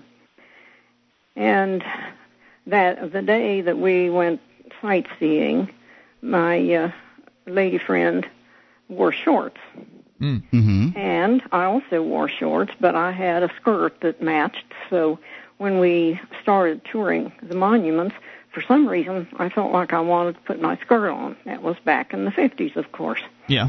and we were uh, visiting the Lincoln Memorial. And we walked up and was standing there looking uh, Abraham Lincoln in the eye and uh, talking about the message there on the on his uh, Mhm. uh, monument. And so uh, one of the fellows said, "If you'll turn around there, I'll take your pictures." So we started to uh, turn around and face the camera, and a guard, guard appeared from I don't know nowhere, and uh, he walked up and very gently said, "We don't permit shorts to be taken, uh, picture to be taken by the Lincoln Memorial." So you can't take a uh, the- in 1952 you couldn't take a picture by the Lincoln Memorial in Uh-huh, shorts. That they said they did. He just he just said very politely that they didn't permit that. Hmm. So uh, we, uh, I think we were just sort of astounded. That, Yeah. Um, You uh, thought you lived in a free country, didn't you? My friend, well, it's a free country, but we showed respect. We showed a lot more respect than we do today. And um, it did not offend me, and I don't remember. I, I don't remember our, what our conversation was afterward. But I said to the guard, I said, "I'm sorry, we didn't know." And he said, "Well, that's all right." And and uh, so uh, I thanked him, and we uh, we walked away. Now, well, that's that's good because these days he probably would, have cracked your head open. over today. Yeah, it wouldn't be quite the same though. If, I don't think that they have that that rule. I'm pretty sure you can you can go Now. up. Well, and I'm be in sure it shorts. isn't. No, I'm sure it isn't now. But now the rules are just even more a- asinine. I, I sure uh, maybe it, I'm sure it wasn't a law, but it was just a policy. Yeah, Yeah. That, that kind of bugs me though because you know the the whole and it, it gets back to this tragedy of the commons, uh, the idea of public property. And Violet, thank you for the call. We appreciate hearing from you. Sounds like you know very the, nice. the idea that. Uh, the public owns the memorial, right? This is a government piece of property, and therefore everyone owns it. But apparently, you don't own it because if you did own a piece, then it'd be no problem for you to walk up there and take a picture with some shorts on. Uh, it's just it just goes to show that you don't actually own what they say that you do. It's it's a lie. I think Violet was trying to make a, a point about respect more than anything, and and it, you know he didn't have any trouble as a result. I, I have no problem respecting the rules of private property owners, but when it comes to uh, the government, it's a whole different situation. More on the way. This is Free Talk Live.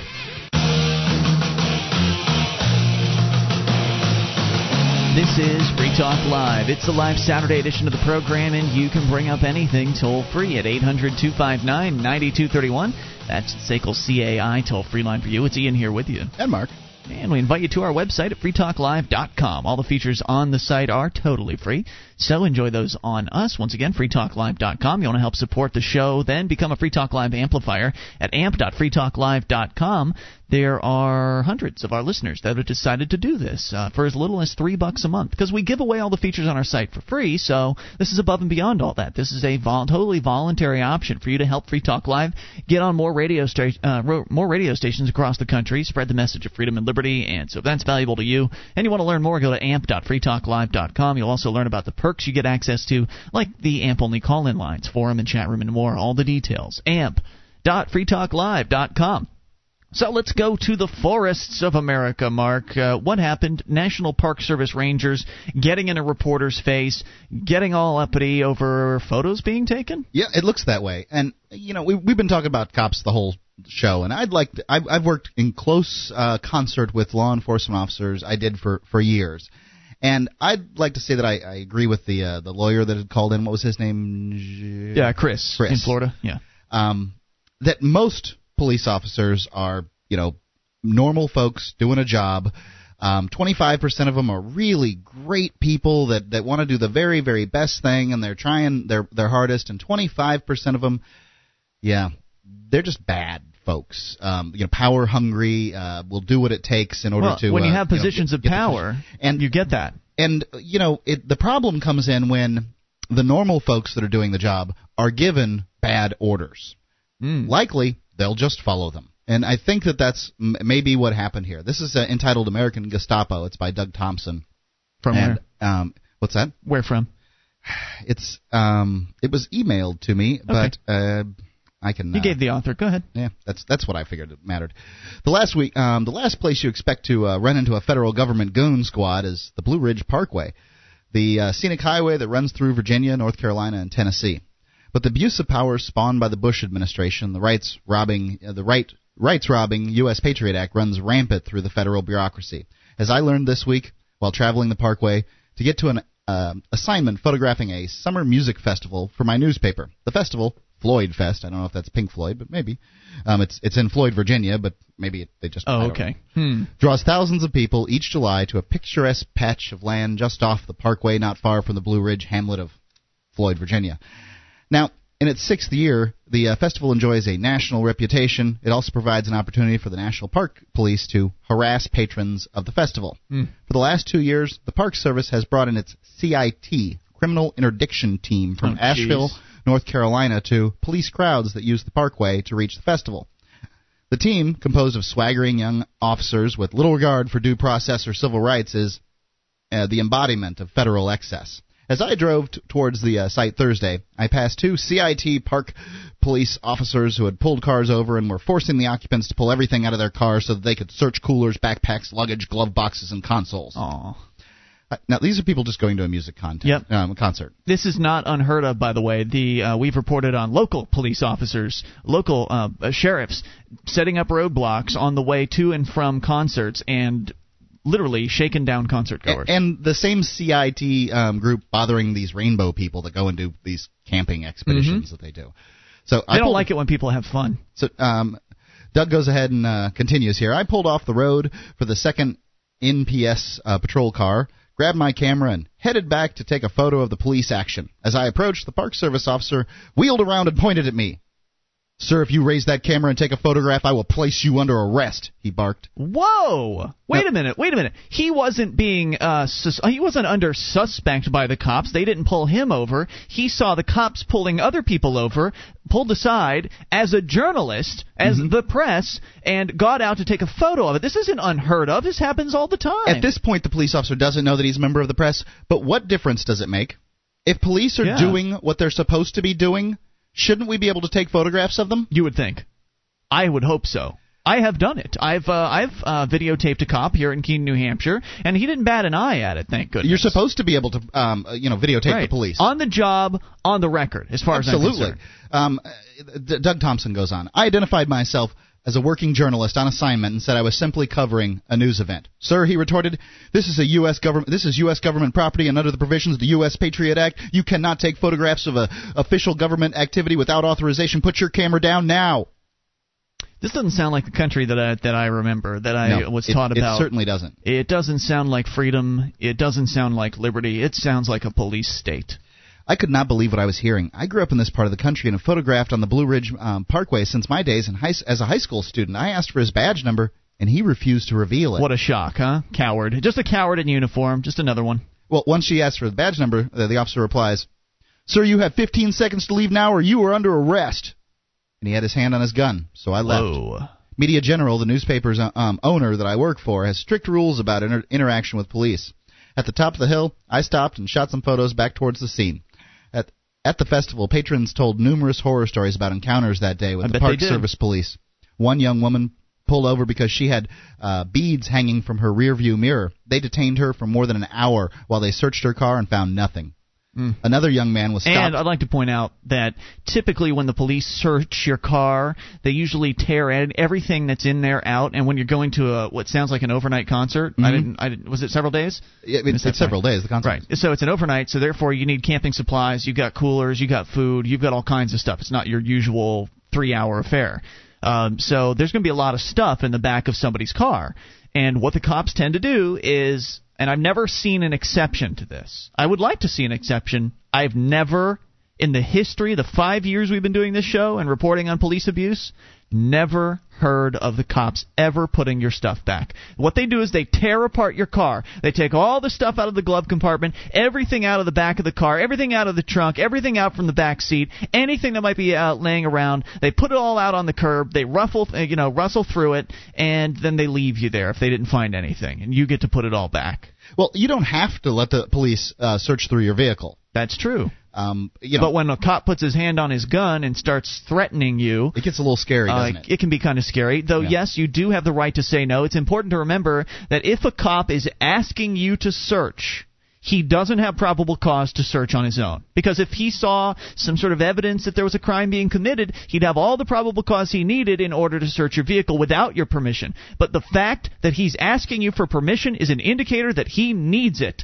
And if you tell him no, he may try to scare you by cl- claiming he'll bring out the dogs or whatever. That's usually just a scare The tactic, best- though the they have way- done that. Absolutely. The best way to handle it is to continue to ask the officer questions.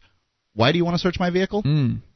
Um, you know, they're not going to tell you that they're looking for drugs and that kind of thing. Um, you know, and you say, I don't have any drugs in my car. Yeah, That's that's the answer. You well, know, if son, you don't drugs- have anything to hide. Why don't you just let us search it if you don't have anything to hide? Well, uh, you know, um, I'm I, sorry, I have somewhere to be. right. Thanks. you don't want me to be late for the concert, do you, officer? Yeah. Yes. So what, what was the rest of the story here? Okay. Another young man was stopped because he had a missing bolt from his license plate frame. When the cops um, found no drugs or alcohol, they ticketed him, him for improper equipment. On Wednesday night, the CIT team pulled over a car driven by Shannon Zeman, the sheriff of uh, Floyd County, Virginia. Zeman later told Virginia State Trooper that the Parkway cops were rude and abusive, Mm-hmm. even to a fellow cop. Wow. Calls to the Park Service Police headquarters were not returned Friday. According to the National Park They don't have Service website. Yep, uh, police Park Police provide highly trained and professional police officers to prevent and detect criminal activity, conduct investigations, apprehend individuals suspected of committing offenses against federal, state, and local laws. Nice to know the Park Service cops have professionals on board. Next time, let's hope they send the pros instead of the goon squad from the criminal interdiction team to Asheville. Is there anyone out there listening to this show at the moment that thinks that agrees with the cops that uh, this particular cop that ordered this photographer to put his camera down. Under the provisions of the Patriot Act you now no longer have the right to photograph the police. Uh, is that something you agree with? I'm And not if sure that that's necessarily true. It's, um, you know, I mean, p- police get photographed all the time, but well he there's says the with, federal cops and they got more protections because of the Patriot Act. I guess. So what I want to know is who out there agrees with that cop, and if so, why? What's wrong with photographing the cops? They're in a public place doing their public duty. Right, we are paying their paychecks. Yeah. Every minute they're on the clock, they're working for us. and we can't photograph them. Mm. But they an can photograph you without your permission. Keep an eye on what our employers are doing. They've all got cameras and stuff on their, you know, the front end of their vehicles, and they're running at every single moment in the uh, the stop. It really it begs the question: Who watches the watchers? Indeed. When I mean, you know, when when these people have just unbridled authority to do what they want, who's keeping an eye on them? I want. I would like to think that they're using all that authority for good, but I know that sometimes when somebody has absolute power, it corrupts them. If there's if they're doing good, then they shouldn't have a problem being photographed. If they're doing their jobs in a positive manner and they're enforcing laws against real criminals and they're doing uh, things that benefit society, what do you have to hide? I mean, you accuse us of not having. We shouldn't have anything to hide. Why, why do the police want to hide from the cameras? Who can defend these cops? It's Free Talk Live, Hour 3 coming up. One of the bonuses you'll get as a Free Talk Live amplifier is access to our classic archives. For just $3 a month, you can become an amplifier and you'll help us get on more radio stations and MP3 players. Get the details at amp.freetalklive.com. That's amp.freetalklive.com.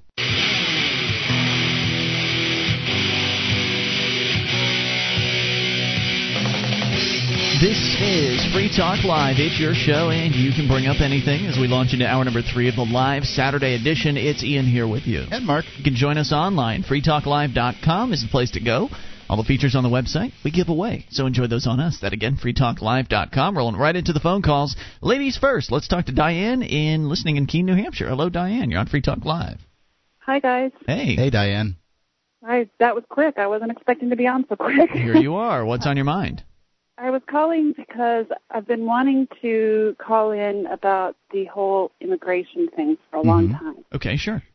Um, you have a lot of people who call in and they're, uh, you know, they come across as really racist. They say things like uh, they're not assimilating, they're not, uh, they're overrunning our towns and and things like that. And I, in a way, I think uh, they may be right and I want to say why. Okay. All right. Um, a, a lot of the when I was a kid, people used to uh, come over and work in Arizona on the farms and on the ranches around there, mm-hmm. and it was kind of no big deal. Uh, I mean, it was illegal, and they had to kind of be careful and stuff. Sure. But everybody knew they were there. It was no big deal. They would work for a few weeks. They would get their money, and then they would go back home, take their money back home to their family. Mm-hmm. And then this whole uh, war on drugs thing happened.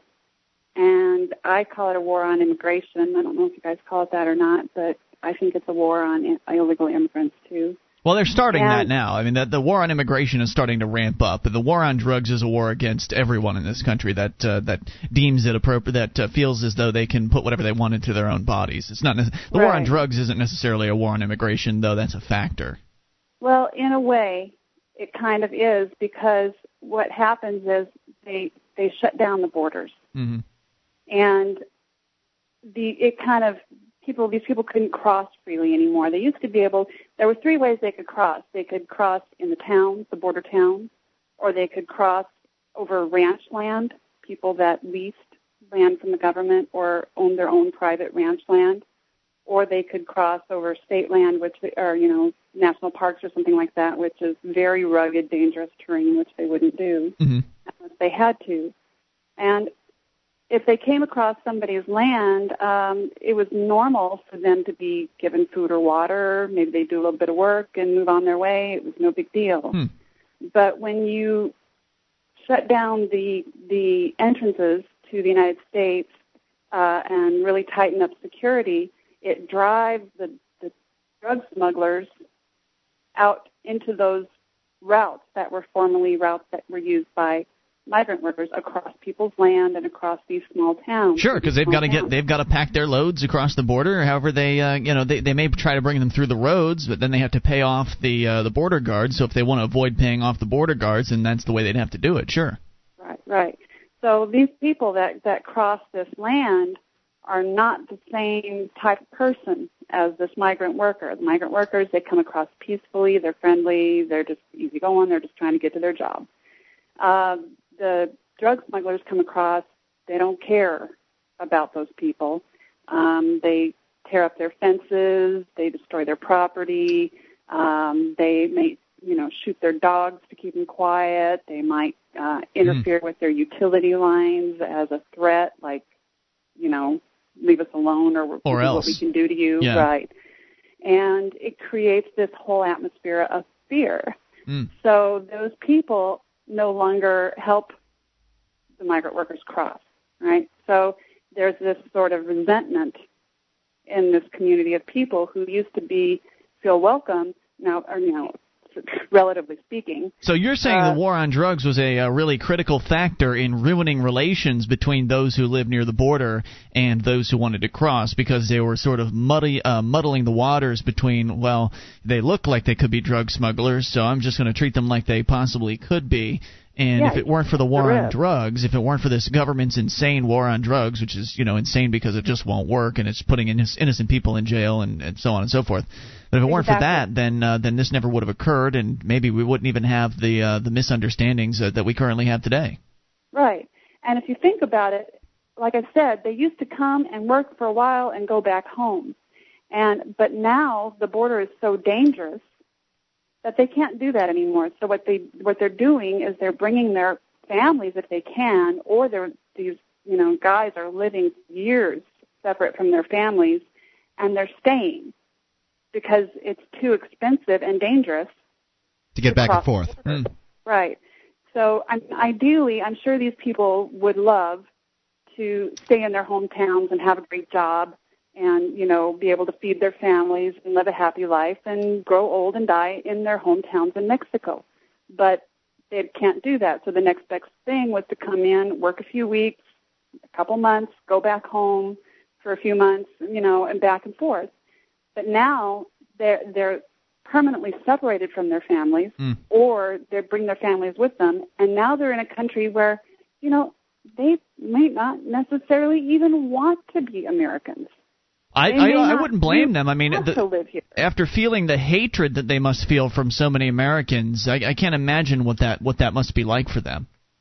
I exactly, and um, you know, it's it's a kind of oh, what's the word you guys use all the time? Xenophobic or whatever. I think of Eurocentrics, but I guess it's Ameri- Americentric to assume that everybody that comes here wants to live in America and, you know, pursue the dream and many of them do, of course, but many of them don't. They they want to be in their towns where they grew up and where their families and their friends are. Well, but they can't anymore. They can't travel anymore. I understand that concern, uh, Diane, and, and you've you've made the case well. Now, most of these uh, immigrants have children, and most of these children are sent to public schools, right? Right. Most of these public schools, I would imagine, are teaching these kids English. Isn't that correct? Uh huh. I would think that um, that would be, you know, learning English is the main form of assimilation. I think that there really is. Is that about right? Right. I mean, you know, Right. eating spicy food probably not most Americans' big concern. Speaking Right. English, so they're they're still going to speak English in the second and third generations, um, regardless. First generations of any immigrants have always had problems with English, and that's nothing new. So well, I- I can tell you that my ex-husband's mother came here from Mexico, Mhm. married an American. She spoke no English Hmm. when she married. She had 13 children. Good heavens! 13 children. Her oldest children speak, speak Spanish fluently. Her youngest children hardly speak it at all. Yep. And the reason is because she wanted to learn English, so she insisted that they speak English at home so that she could learn it because she knew she was going to need it. Right. That's You know, how it is. I mean, we, we've seen the Doctor, yeah, right. the studies show it. The people that call the show, uh, they pointed out they do assimilate if you just let them over time. You don't have to put a gun to their head. You don't have to threaten them with jail. They're going to do it on their own. And Diane, thank you for bringing that up and, and telling the story. We really appreciate hearing from you at eight hundred two five nine ninety two thirty one.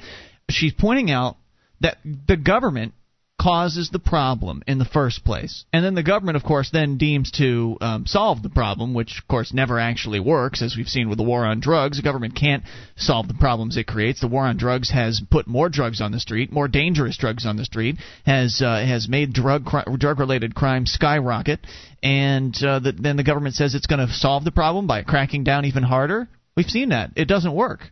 All it does is restrict all of our liberties. Now we're all subject to being stopped on the road, uh, as you were talking about last hour, Mark, with uh, these guys, this uh, photographer in uh, whatever state it was. I'm not sure, Tennessee or something like that. It was uh, on the Blue Ridge Mountains. Yeah, uh, this photographer who was harassed by the police for de- for wanting to take their photo as they were searching someone's car on the side of the road. I mean, that's where it's it's going. That's where all this enforcement is leading us to. It's leading us to a very scary place, and that's a police state. And so the government created the problem in the first place by having this war on drugs, which pushed, um, which created a black market, which means that the criminals now have a new uh, source to make money from. So they uh, they'll do whatever it takes to make that money because there's some amazing black market profits out there Oh, yeah. waiting for them. And so those who are willing to flaunt the law and risk arrest are the more probably more likely to be violent, dangerous individuals. And now those people started crossing the border, so people uh, began to hate the people that were crossing the border as a result of them being violent drug dealers. They lumped them all in together. And uh, and that's that's harmed the rest of the immigrants that have come over. So the war on drugs being a uh, a primary factor in why so many people don't really like immigrants today. I think it's a sad, tragic story, and it's a problem created by the government. You want government to solve the immigration problem? Good luck. This is Free Talk Live. It's your show, and you can take control of the airwaves toll free at 800 259 9231, the SACL CAI toll free line for you. The live Saturday edition. It's Ian here with you. And Mark. 800 259 9231. Join us online at freetalklive.com. The features on our site are for free. Get signed up for the updates, and we'll clue you in whenever there's something new to announce about the show.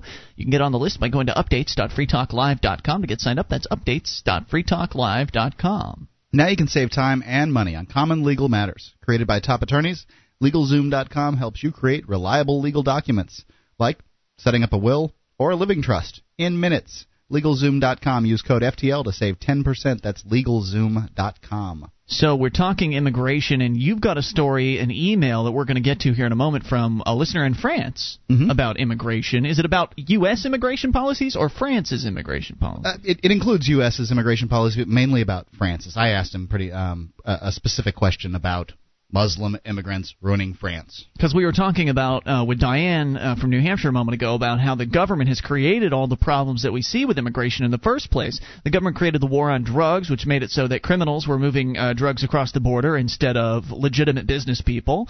Uh, the government also had uh, created all these asinine immigration regulations that essentially lock poor people out of the uh, the immigration market because they have to pay thousands of dollars in fees and hire immigration attorneys and fill out uh, of paperwork in order to even be considered as a potential immigrant here in this country. So inevitably, they're just going to try to slip past uh, the border and and and, and sneak into the country.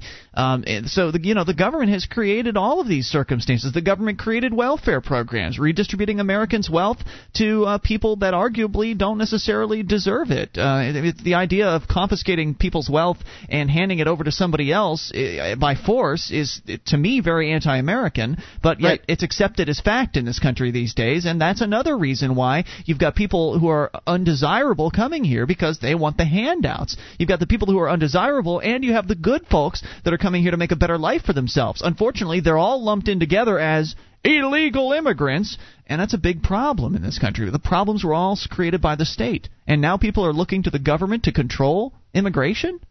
It's not going to work. We'll get to the email in a moment. Let's go to the phone calls first. You can take control and bring up anything. It's Paul in Delaware. You're on Free Talk Live, Paul. Hello. How you guys doing today? Great. What's on your mind? MySpace.com slash away. All right. Enough plugs. What's on your mind, Paul? Um, you're talking about immigration, and all I can say is, man, um, are we going to have Hillary Clinton as our next president, or what do you think? I hope I not. hope not.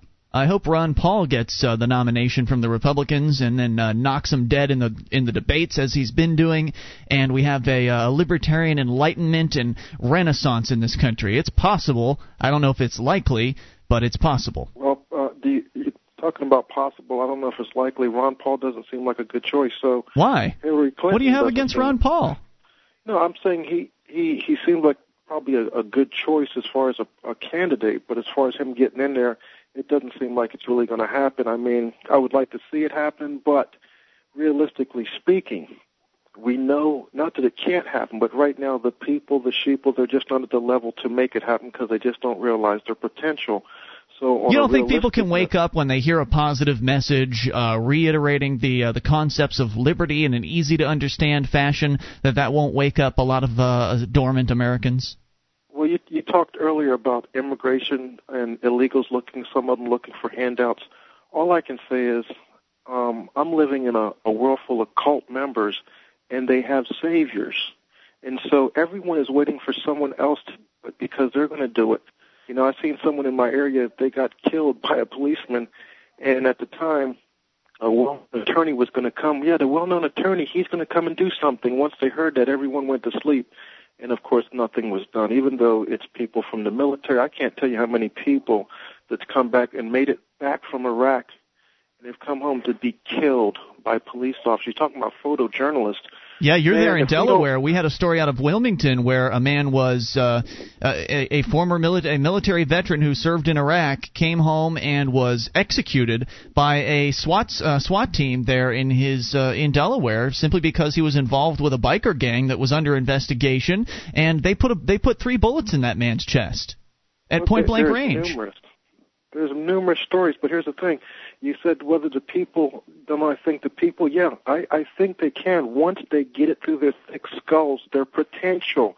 They really have been convinced that they can't do anything, and once you put one foot in front of the other, uh, we won't even have to worry about immigrants on my level because we've got a federal government stealing at least 52% of your earned income, not in the other ways they can extort it out of you. Yeah, you're right. So we've got a, a, a much more major um, um, problem. And so that's why I said myspace.com slash. Thank you for the call. 800 259 9231. I I agree with his, his points beyond the uh, the consi- uh, the incessant plugging.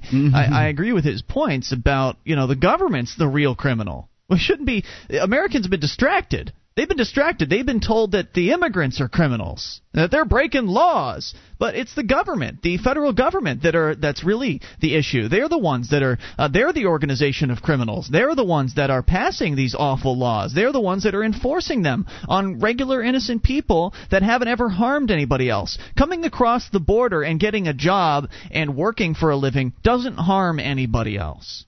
It doesn't hurting somebody, destroying their property, that's bringing harm to somebody. And those people should be prosecuted. Those people should be gone after. But those that's not who uh, are being attacked. The, the, the feds are going after regular folk. They're raiding businesses. I would agree with you that we, in fact, need to, uh, uh, you know, get rid of the social welfare programs, get rid of the uh, um, it, public schools where we are forced, Government schools. government schools where we're forced to pay for, um, you know, immigrants to get educated and that kind of thing. Um, uh, but I think that people should be able to move across borders freely. Let's continue with the calls and talk to Tom in West Virginia. You're on Free Talk Live. Tom, hello. Hi there. Hey, what's on yeah, your I mind? just gotta say something short. The uh, have any of your listeners ever seen a policeman going the speed limit, either in town or on the highway? Oh, every once in a while. do it. They Sometimes they go it. below the speed limit a little bit, it's so everyone backs up behind Oh, them. oh yeah, to enti- yeah. My The favorite is ever- um, when they don't have their lights on and they roll through a stop sign because you know that they'd give you a ticket for that. Sure. Now, uh, you know, speeding, they can say, "Well, I was going someplace important. I didn't see any reason to put my lights on." Blah blah blah. No, but but it's always, always. It's true. That's it, bro. How about the one where um how about the one where they they stop at a stoplight, flip on their uh, Yeah. their lights Yeah. to go through the Everybody's seen stoplight and then turn them off? Everybody's seen that. Everybody's seen that. Yeah. Well, they're but they above always us. break the law. They're in your face. They're better than you, Tom. See, Oh, they're they sure are. they're they're them better than everyone us. else. Yeah. Thanks for the That's call. all I have to say, Bye. Appreciate it. Let's go to Bill in Indianapolis, listening on WXNT. Hey, Bill. Oh boy, yeah, I agree with that last caller totally. And to make it worse, um, oh, I'm going to say we got a problem here in Indianapolis. The local government, um, we got a lot of city councilmen that are police officers, and they just voted themselves a nice pay raise by raising our county income tax 65 percent. Sweet. There's a county income tax. Yeah, county income tax Crazy. goes from one percent to 1.65 percent. Jeez. And and then they had only one honorable man that was a firefighter that abstained from voting because he wouldn't want a conflict of interest, and that was a wonderful man. He couldn't vote no. He could have voted yes or no, but no, he just stayed out of it. Well, his union cronies would have slit his throat if he would have voted no. Mm, good point. If you got more points, hang on. I know you were short on time. We'll get back with you, Bill. Hang on. 800 259 9231 is the SACL CAI toll free line for you. The government, people in search of power, those are the ones that we should be concerned with, not regular folks just trying to make a better life for themselves. This is Free Talk Live. Would you like to help others find Free Talk Live? You can help us advertise, market, and promote the show at amp.freetalklive.com. Consider becoming a Free Talk Live amplifier now for $3 a month and get some cool bonuses at amp.freetalklive.com. The show is Free Talk Live. You can take control of the airwaves toll free 800 259 9231 live Saturday show. Ian here with you. And Mark. You can join us online at freetalklive.com. We've got live streams there, a broadband version of the show and a dial up version, two sizes to fit virtually every internet connection. You'll get them for free at freetalklive.com. Opportunistic lawyers, judges, future ex spouses, disgruntled ex employees, and of course meddling bureaucrats. All these people want your money, home, and your car. If they can get their hands on it, what have you done to protect yourself? At keepyourassets.net, they're experts in sheltering your wealth. Go to keepyourassets.net and take their asset protection crash course today. They'll show you how to keep your assets. That's keepyourassets.net as we go back to Bill in Indianapolis, listening on WXNT. Bill, did you have any other thoughts for us? I was going to say quickly, I don't think it does really any good because uh, do it does any good protesting or trying to get involved or speak out against this government because they've got it, they got the police to back them up, they got the guns, and they had um, oh dozens of people in this city county council meeting, and they were all escorted out. They were not allowed; their voices were not allowed to be heard. This was in the meeting uh, about possibly raising taxes in Marion County, uh, Indianapolis or Indiana, to uh, what from one percent to one point six five percent income tax. Exactly. So they they kicked people out because they didn't want them to be heard, or were they causing a ruckus or anything, or what? Well, I, I, that's kind of debatable. They they were speaking um, I kind of like out of turn if you want to go with the rules of order, that type of thing. But I don't even think they even gave them a chance to speak in an orderly fashion. As they were being escorted out, then they started to holler and you know mm, protest sure. or get a couple of comments in before they hit the door. But uh, the police, they had the they had a lot of the the, the upper crust, uh, the officers, the uh, police chief, and all the brass. They were sitting there in the in the audience, and I just think it was a stacked deck. Personally. Sure, it usually is but there's nothing you can do to beat it. You you just you can't you can't you can't change the system. You're just going to have to bend over and enjoy your. Enjoy I don't it. know. I don't know. I, I understand, Bill. I understand the you know the defeatist mentality. I understand it. It can seem really overwhelming when you're looking at what's going on, and basically what you've got going on in pretty much every municipality across the country is the bureaucrats. They vote for more control.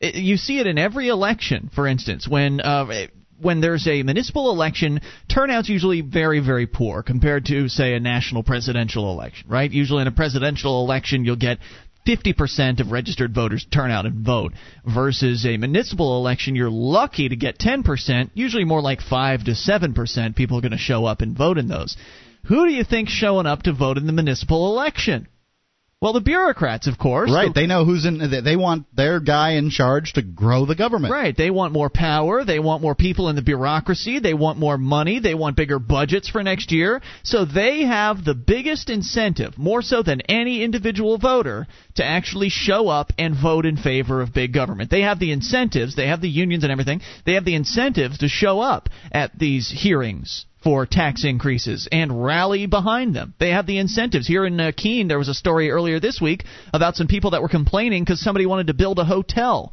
there's this uh, really crappy motel that's just really beat up and run down, and somebody wanted to raze that building and put a brand new, beautiful hotel in its place. But 70 people signed a petition, 70 busybodies, probably 90% of them who work for the government, uh, signed a petition saying, We don't want this hotel in our town. And so now it's on hold, and now this guy might not be able to bring this business here. This kind of stuff happens across the country. The bureaucrats have a stranglehold on the system, and most people are like you, Bill. Most people just throw in the towel and they say, well, you can't defeat City Hall, so why bother trying? I don't know if I agree with you. I don't know if if it's completely hopeless at this point. I would like to see, and we'll find out here in New Hampshire as part of the Free State Project soon enough, whether or not it's actually possible to uh, to have some victories because. We've had some semi victories here so far, and some real victories uh, in in that we've defended against potential increases in government. We haven't actually successfully done much to downsize the government yet. There's been a bill here or there that has gone through that maybe has lessened some restrictions on homeschoolers or lessened restrictions on uh, on people. Uh, I guess barbers. You know, you don't have to get a thousand hours of training now; it's only 800. Uh, those aren't really big steps or anything like that, but it's it's something at least. And and more activists are coming here, and they are getting active. And I think you're going to see a snowballing effect. I think we can push the uh, the government back, and I think we can cut it down to size. But it takes effort, and and most people don't want to expend that effort. Most people just want to live their lives. They want to get the bills paid. They want to enjoy uh, you know a movie or a television show or something like that. Spend some time with their family. They don't want to have to think about government. They don't want to have to deal with all of this this hassle. But unfortunately, if they don't, if they don't get involved, then it is guaranteed to get worse. Bill, your final thoughts? That's probably my fault. You know, I don't do that. I'm I'm I'm like what you just said. I like to just do my my own thing. Sure. Get and government the day. counts on I, that. I got a lot of chores to do. Yep. But even when these, and I think they're heroes, the people that do take the time and go out and hold their signs and and they go down and they do go to the meetings. And there's a lot of people that do this, and they're escorted out and they're not heard. It's just mm-hmm. like they're wasting their time, and it, it, Yep. it's just a shame. Thank you for the call, Bill. Thank really you appreciate hearing from you. And thank you for sharing that because they count on that attitude. In fact, the government, not only do they count on you having the defeatist attitude, but they also help promulgate it by every step increasing taxes and regulations. It makes it seem like it's an even more hopeless situation. And the heavier taxed you are, the more you have to work in order to keep up your standard of living. Yep. So if you're used to a certain type of standard of living, for instance, you know, in the 1950s, you could have a family situation where one of the parents worked and the other could stay home at all times. That's very rare in this particular day and age because the tax burden has increased so dramatically from back then that both parents have to work now in order to have uh, to attain the essentially the same level of living that they might have had 50 years ago with one parent working. And as taxes become more and more confiscatory and uh, and higher and higher and higher levels, it, it makes it more and more difficult to make ends meet. And if it's difficult to make ends meet and you have to pick up a second or third job in order to get the bills paid to keep your standard of living up, when the hell are you going to have time to go to the city council meetings? You won't. And the government counts on that. So the more burdened you are, the more difficult it becomes for you to actually stand up and voice your opinions, and the more difficult it becomes to fight against the increases of government. Therefore, the government is able to increase and increase and increase and put more burdens on you.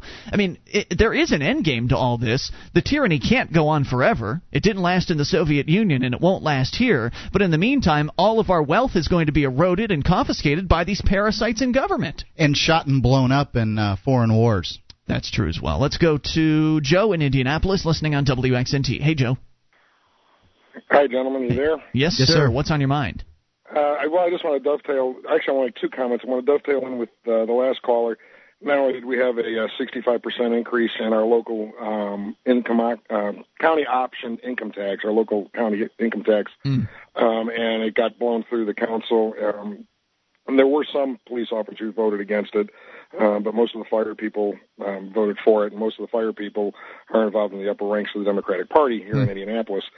Um, we also had uh, reassessments have been done across the board throughout the state, and here in, in Indianapolis, some homeowners' properties, uh, their property taxes increased anywhere from 50 to 500 percent on this last assessment. Whoa, 500%. Um, Goodness. Yeah, yeah, and I mean, some people who've been in their homes in some areas um, are having to sell their homes because they're now having to pay twenty, thirty thousand dollars, you know, for a year of property taxes, even though their homes are paid off. That's Wow. crazy. And that forced the governor actually to uh, Mitch Daniels to um, order that a, a complete rollback to last year's property tax assessment, and he's ordered reassessments in numerous counties in Indiana because it turns out that they didn't bother to assess a major portion of the commercial properties um, throughout the state, and they're having a, a big. They only targeted residential properties?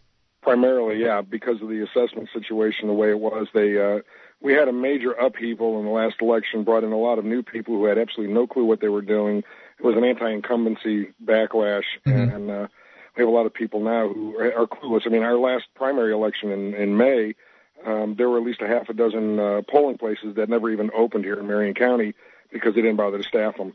And Um, that'll give you an idea how things have been going here in Indianapolis Wow. the the upside to it is we have several um, groups and a, and one DJ here in town on on XNT, which is the affiliate that broadcasts you guys, Mm-hmm. that is just really standing up and, and raising all kinds of holy particular about it. The Libertarian Party is getting a lot, a lot of press on what's going on, and they're really standing up saying, "Look, you know, this is wrong." You guys have a really strong Libertarian Party there at Indiana. It's one of the better ones in the country, and if you can get behind them and help them out, I'm sure they would really appreciate it. Joe, thank you for the call. We really appreciate hearing from you. 800 259 9231. The tyranny just keeps getting worse. The oppression, the taxation just keeps getting worse. If you don't stand up against it, then you might as well just be complicit for it. More on the way. It's Free Talk Live.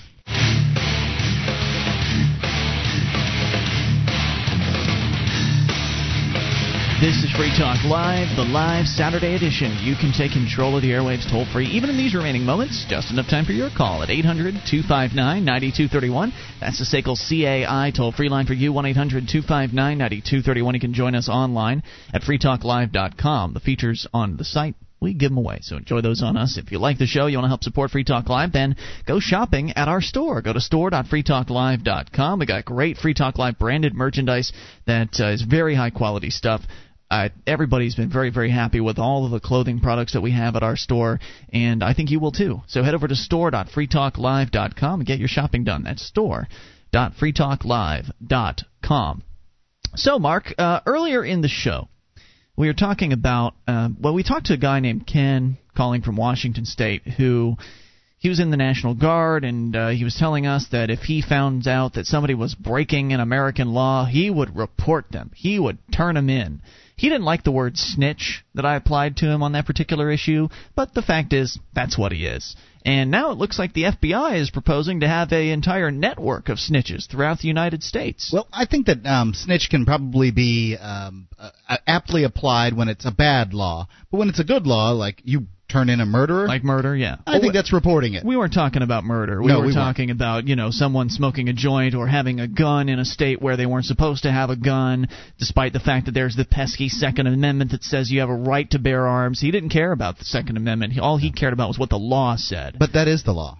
Right. But The Second meant- Amendment is the highest law in the land. The other laws, the lower laws. He Right. he believes that they can override The ones that have been shoved down our throats by the politicians. Well, now the FBI, according to ABC News, is taking cues from the CIA to recruit thousands of covert informants in the United States as part of a sprawling effort to boost its intelligence capabilities.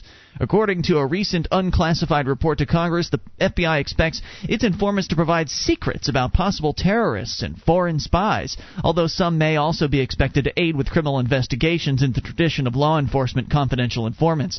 The FBI didn't respond to requests for comment on this story. They said the push was driven by a 2004 directive from President Bush ordering the Bureau to improve its counterterrorism efforts by boosting its human intelligence capabilities. The aggressive push for more secret informants appears to be part of a new effort to grow its intelligence and counterterrorism efforts. Other recent proposals include expanding its collection and analysis of data on U.S. persons, retaining years' worth of Americans' phone records, and increasing so called black bag secret entry operations. You know what that means? Uh, sneak and peek? Yeah, it was legal. Uh, became legal after the Patriot Act was was passed, where Which means that they can go into your house, um, look around, take whatever they want, um, and leave, and they don't have to tell you they were there. Exactly right. And uh, yeah, it's called a sneak and peek, and now they're going to be increasing the amounts of uh, sneak and peeks that they do. So if it looks as though someone's come into your home and rustled through a few things, maybe turned on your computer and poked around, Oh well, if they turned on your computer, they saved everything that they saw. Yeah. you can believe that. uh, then you Shadowed might your hard drive or whatever. You might think it was just a common criminal that came in and uh, was rummaging through your home, when in fact it could be uh, the really upper echelon criminals known as the federal government. To handle the increase in so called human sources, the FBI also plans to overhaul its database system so it can manage records and verify the accuracy of information from more than 15,000 informants, according to the document. While many of the recruited informants will apparently be U.S. residents, some informants may be overseas, recruited by foreign offices. Uh, the total cost of the effort tops $22 million, according to the document. The Bureau has arranged to use elements of CIA training to teach FBI agents about source targeting and development. They will train FBI agents on comprehensive tradecraft needed to identify, recruit, and manage these confidential human sources. Are what that means? Well, what will they do? Just start approaching people and ask them to join the snitch squad? Will there be certain people in you know certain positions in the world, like your cable installer, somebody who's fixing your pipes, you know, somebody who has access to the insides of homes. This sounds awfully familiar to a program that was being proposed a few years ago called the TIPS program. Remember this, Mark? Mm-hmm. I forget. I think it was called Total Information Awareness or something like that. They And- do love their acronyms. and uh, and basically the concept was that they were going to go and recruit cable and television installers and people that again have access inside people's homes to have them snitch on people if they saw something suspicious. Not reporting real crimes, but if they see something that's suspicious, you know, if they're investigating the home of, uh, you know, Alberto Rodriguez and he's got a Spanish last name and he's got two people living in the back room of his house, then, you know, he could be an illegal immigrant or he could be harboring illegal immigrants and so they would snitch him out. Or, you know, if they came across a bag of marijuana or something like that, maybe they found a bong in the basement, uh, then they could snitch him out to the government because they're criminals. And it was just a really scary kind of a concept. And when it saw the light of day, when people in the news started reporting on it, then they sort of backed off on it. They backed off, and uh, the Mm-hmm. Thank idea goodness. the idea was swept under the rug. But it sounds like they're bringing it back. They're just not calling it the same thing that they called it before. It's just the FBI going to recruit 15,000 regular Americans to snitch on everybody else. The Bureau, uh, let's see, apparently mulled whether to adopt entire training courses from the CIA or the Defense Intelligence Agency, which, like the CIA, recruits spies overseas, uh, but they ultimately determined blah, blah, blah, blah, blah. Anyway, so there you go. More snitch society. We've seen this all over the place. It's at the it's at the lowest levels and now at the highest levels. And what I mean is from federal government all the way to local government. We've had everything from the government of uh, I think it was one of the, a town in Kentucky or a city in Kentucky that was recruiting second graders to snitch out on people that were not watering their lawn enough. Right, the zoning, uh, the, the the the zoning snitches or whatever. Yeah, and then you've Get got our children to, to to tell on us, and you know that. My mom, when we would talk about the Soviet Union when I was little, Mm. and of course it was bad, right? The Soviet Union was bad when um, when I was little, and this was the Cold War kind of um, situation going on. One of the reasons that she claimed that the Soviet Union was bad was because they would at at school they would tell the kids to tell on their parents, Mm. and that was considered bad. Well, now our public schools are having our children tell on us. That's correct. Not only that, but also we learned this week that out in Santa Cruz, California, and I'm sure this goes on elsewhere, but they've passed a new lawn watering ordinance uh, that says that you know if you uh, you can't uh, water the lawn at all during the daytime, and there's a special phone number set up for you to call in and snitch on your neighbors. Mhm. So you're encouraging regular adults to snitch on everybody else. You're encouraging neighbors to to uh, rat on their neighbors, and that's not going to do good things for neighborly relations at all. Uh, so I mean, it's it's just all over the place and I think this is really disturbing. Don't you? 800 259 9231. Let's go to the phones. You can bring up anything, even in these remaining moments. It's Michelle calling from Colorado. You're on Free Talk Live. Michelle, what's on your mind? Hi, no, I'm here. Hi, what's on your Hey mind? We're here. Hey, you know what? I just to lighten up the situation right now. Um, you know what the issue is? Is they went the wrong service. I'm an Air Force officer, and you know what? It's the Army. It's the Army. It's not like that in the Air Force, and it is the Army. What's not like what in the. Uh, I don't really even know what you're referring to. Okay, what I'm saying is in the Air Force, you always check someone's sex. In other words, you always are watching somebody else's back, their sex. You don't narc on people. That makes for bad camaraderie. You don't nick noise because we're just a little bit more chilled. Well, I don't know if we're necessarily talking about intra bureaucracy snitching. We're talking about people snitching out other their neighbors and their friends and their and their family members and that sort of thing. I had called. I called earlier a long time ago, like around I don't know, earlier this evening when the Army guy called. Mm-hmm. He was um that Army guy. Yeah, the National Guard guy. Uh-huh. Um, well, maybe maybe I'm out of line, and I don't want to pick up the phone lines if that's if I'm out of out of turn. And Oh no, no, there's no out of turn here. It's Free No, Talk. Live. I mean, if I'm out of turn and this doesn't make sense, then I don't want to Talk. You're saying that you're saying that in in the Air Force it's not as uh, th- th- just things are a little bit different there as far as the internals are concerned. I, I guess yes, and I, it's this is just kind of lightening up things because it's kind of like all inner service always la- likes to laugh at the other service, and so I'm trying to lighten up the situation. I'm sure And Army guy is going to call and just say, "Oh, those Air Force people are wimps." Well, no, they won't because the show's almost over. Thanks for the call, Michelle. Let's talk to Ted in Austin, listening on, uh, I guess, uh, Radio Free Austin. Hello, Ted. Hello, this is Ted. Hey, what's on your mind? Well, you were talking about the police earlier, and I thought I might interject a comment about my own experience with please, the police. Please be brief. We're right at the end of the show, so you got about 30 seconds, Ted. Go for Very it. Very fine. I've had about a, a dozen or so encounters with the police due to burglaries, traffic pullovers, minor things, mm-hmm. routine things. They were infallibly the most professional bunch of people you ever want to meet. And I know you don't get much in, input uh, on that side of the thing, but I thought I would stick my oar in the water and see what kind of response I would get. I can actually, uh, I, I, I totally appreciate it, Ted. When I've had problems, the police have absolutely been very professional. They've done very little to solve the problems as far as burglaries and finding uh, stolen vehicles, but they have been nice as they could be about it. You're also one of the more respectables, Mark. You don't, uh, you know, you don't drive a beat up car. Uh, I live that in a nice sort of section thing. of town. You live, yeah, I'm you- white. You, live a good life. You're a white I got a guy, wife. so that might be a factor too. But Ted, I appreciate the story, and there definitely are good guys out there on Mm-hmm. the police squads. It's just the bad ones ruin it for the rest. We'll see you Monday night online. In the meantime, freetalklive.com. Have a great weekend.